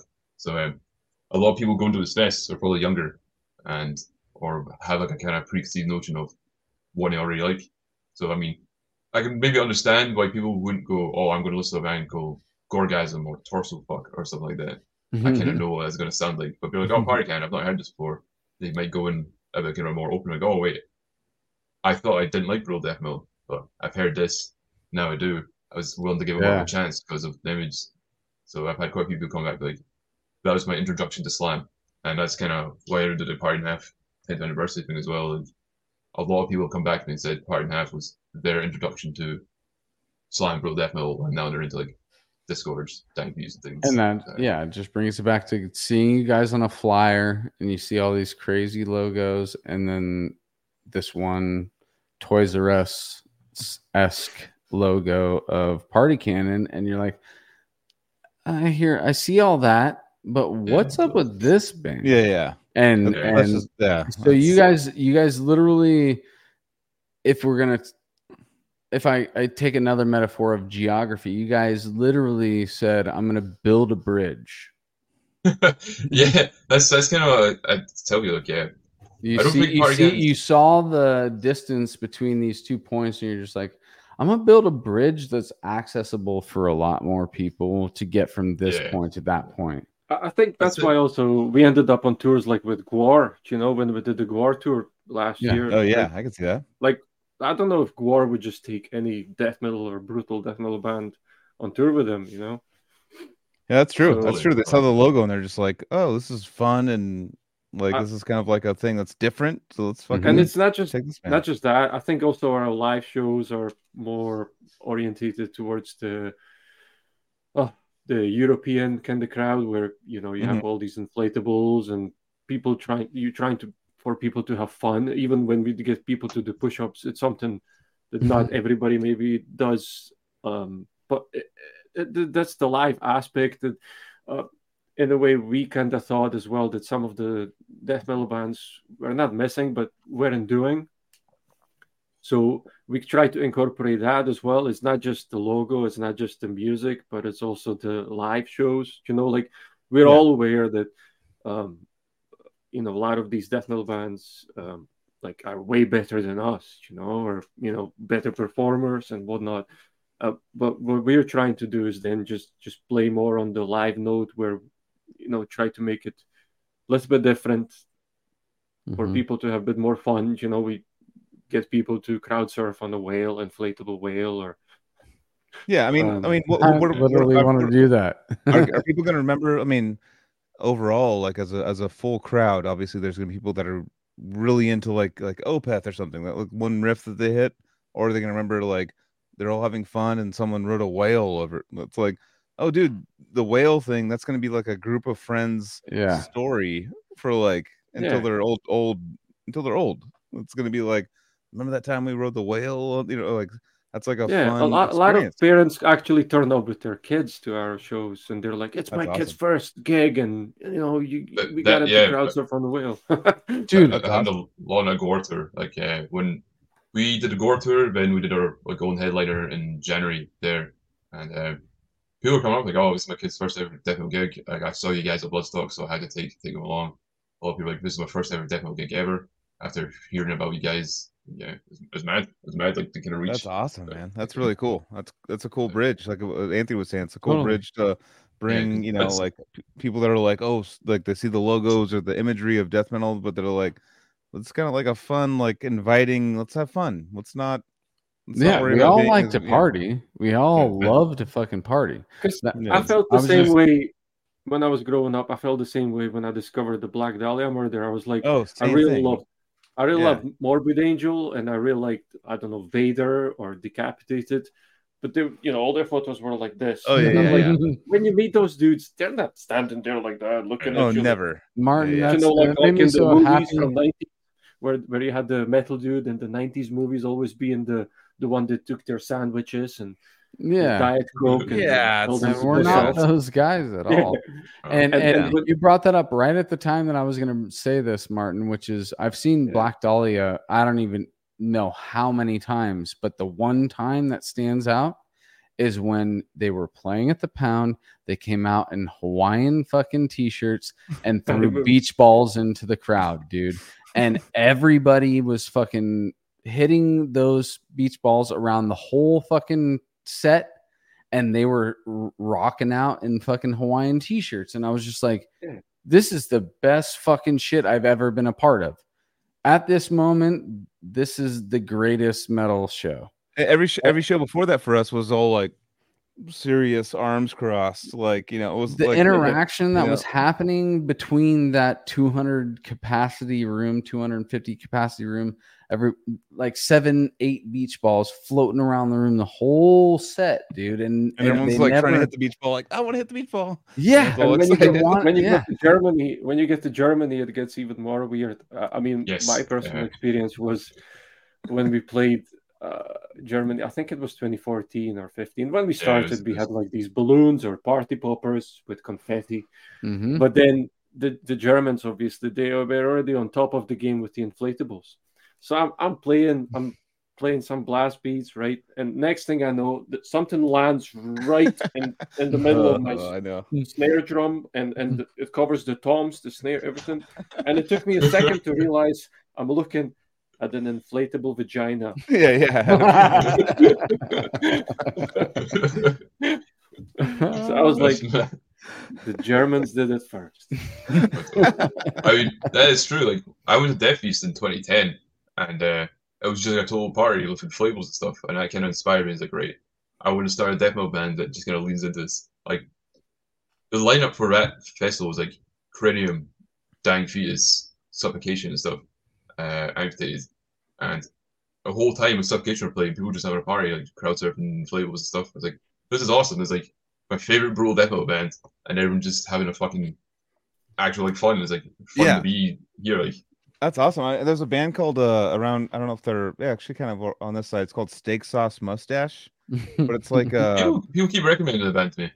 yeah yeah no they're they're I, like they're like opening for I forget what band in Sacramento and they're like oh dude I heard they're like a lot of fun or something and the guy comes out and like he's wearing like a pink like like a uh like a wife beater with like little like short shorts and he throws you know those inflate those uh, noodles that you use to swim those like uh Mhm, foam, mhm. foam Yeah, noodles noodles. Yeah, he, Yeah. he throws them to everyone, and everyone just like starts fucking like, like Beating fighting each each other other, and and the guy's fighting like, Didn't this like floating like- them, and I was like, I was Chris, like, didn't what? this happen when we played Florida with the band? Uh, you know Oh, those. Poon Tickler, yeah. We played uh, Poon Tickler. Miami. And Poon everyone had Tickler. noodles. they would have like funny little things though. They would like Uh, like like lift up the back of their guitar, and it'd be the face of huge face of the the bass player, and then the bass player would pull it up and it'd be like Mhm. the huge face of the guitar player, and then they'd like run out with like their wireless and like go did out they and do, use like, those the- floaty things to to get people to fight in the crowd as well to hit each other? yeah, it was them? it was just kind of like a fun little like everyone had them, and I was like I was I like part of have it. It totally got me in. I was like, I have okay, a box of Son of Aurelius foam swords that they would throw into the crowd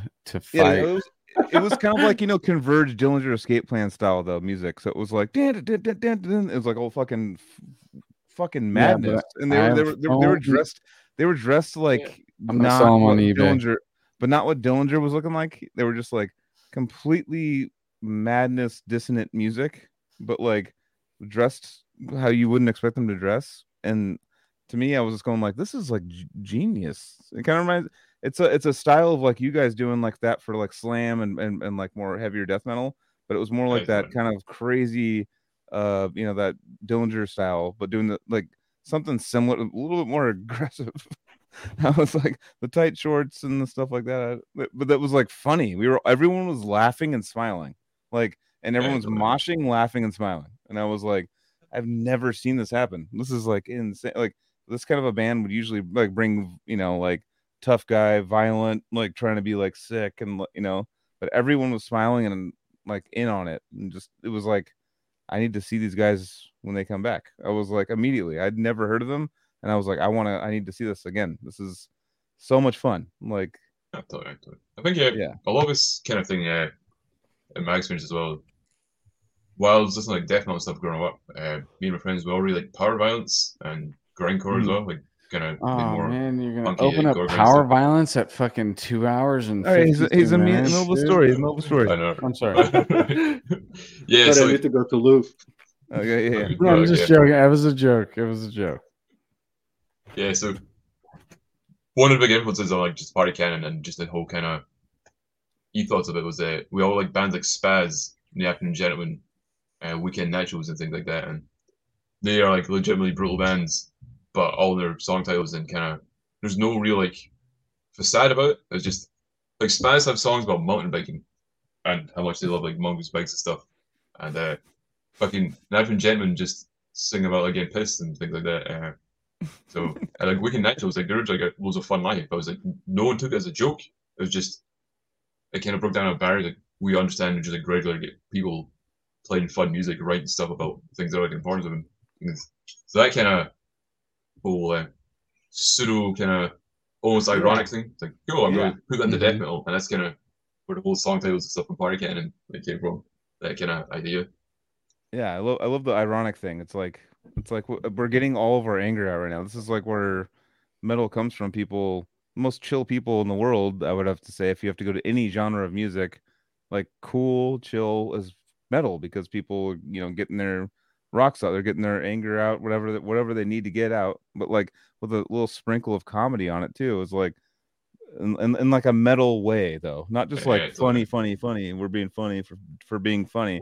It's like no, with metal in mind. It or like you know with with the the genre in mind. It like it makes it so much better And because all the all fun the of fans. the genre and taste tastefully though.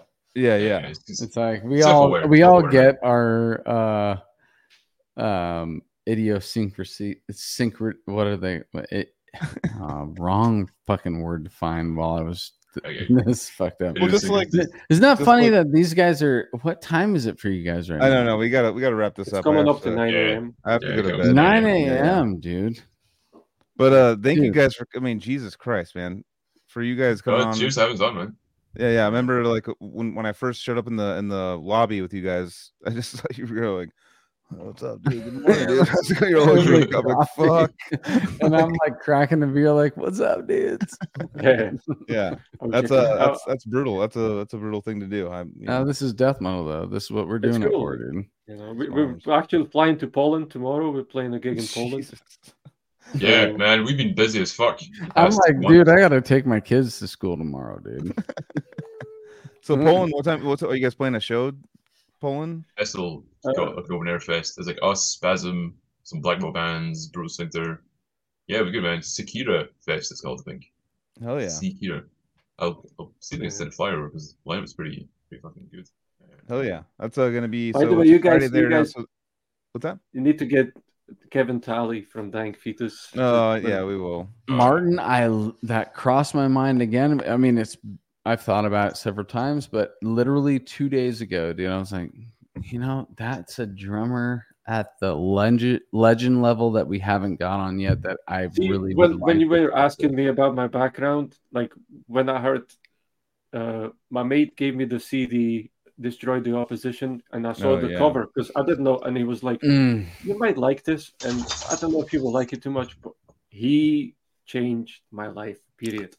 I think that whole that record deserves a uh, episode on its own, dude. Destroy the opposition. I think literally that is a turning point for so many of us, dude. Hearing his vocal Was that 2000 or 2001? it's 2000. Some, yeah. I think it was right 2000, and just how No, no, dude, was 98. my 1st Mhm. death metal band carnivorous dude we fucking played that song uh opiate of the masses. Is that was the, that was the only live cover I ever did death metal wise, and it was at mm-hmm. the Pound. And dude, that's a, to take that on as one vocalist. I was oh yeah, because I, I was switching back and forth. It was uh, dude, I almost I almost passed out during that fucking song, dude. But yeah. paying tribute to like true shit that The album masses. Oh, let's see. We Ke- just said you know, because of hearing Okay. Kevin Talley, he he uh, he Hmm. changed a lot of things in my life. He made me, in a way, move.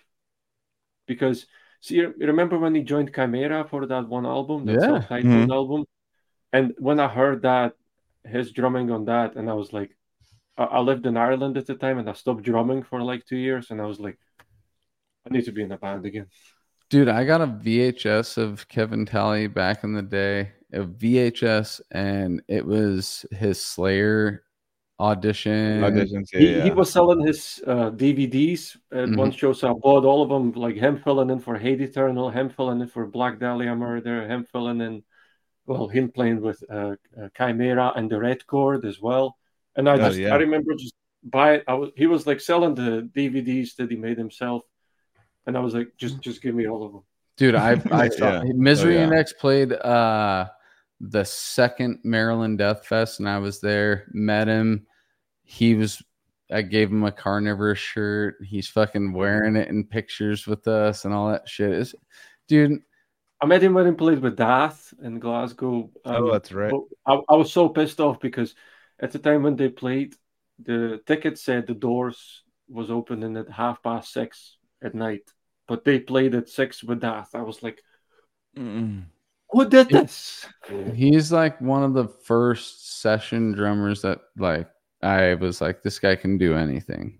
In my like coming up, like obviously session mate obviously is before him, but in extreme metal, I was like, this dude can play any kind of metal. Yeah. Dude, my Sorry, first I'm time- kinda coming No, off. my I was just like, if you guys can get somebody, get him on the podcast. Like, 'cause like I quick haven't- story.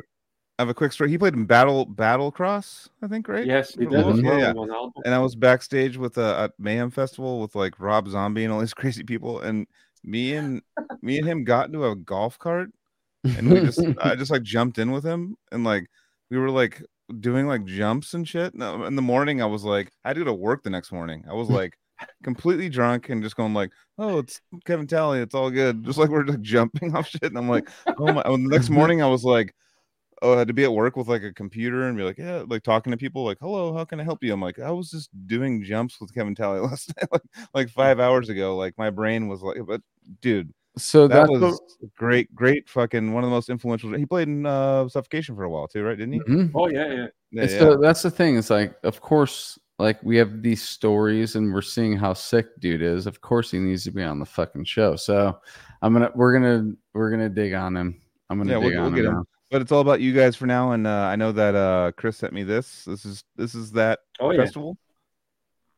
Look at that. See, Damn, no that's matter what you look at, you're gonna find that party cannon logo, dude. For sure. I know, oh, dude, it sticks out the most. That's so smart. And if anyone starts doing it after you guys, like fuck them, dude. Nah, you guys dude. did it first, and that. There that's- was- it's- people want was to a do it, that's awesome. already. That's awesome. What was that But kindergarten something kindergarten Kin- kindergarten Mexico? slam party. Fucking hell. That's like, it's not not even like a, That's it's a like it was like this. It was the same logo, and it was just dumb. It was, it was like yeah. Do- are they still current today?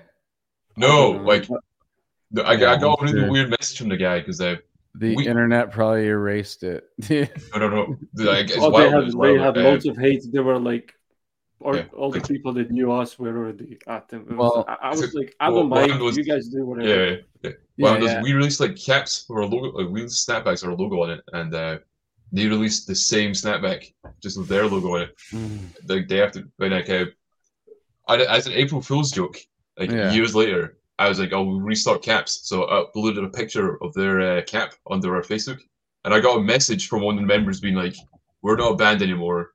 Because of uh, some kind of drug cartel, like attacked like their members, and they all had to go into hiding.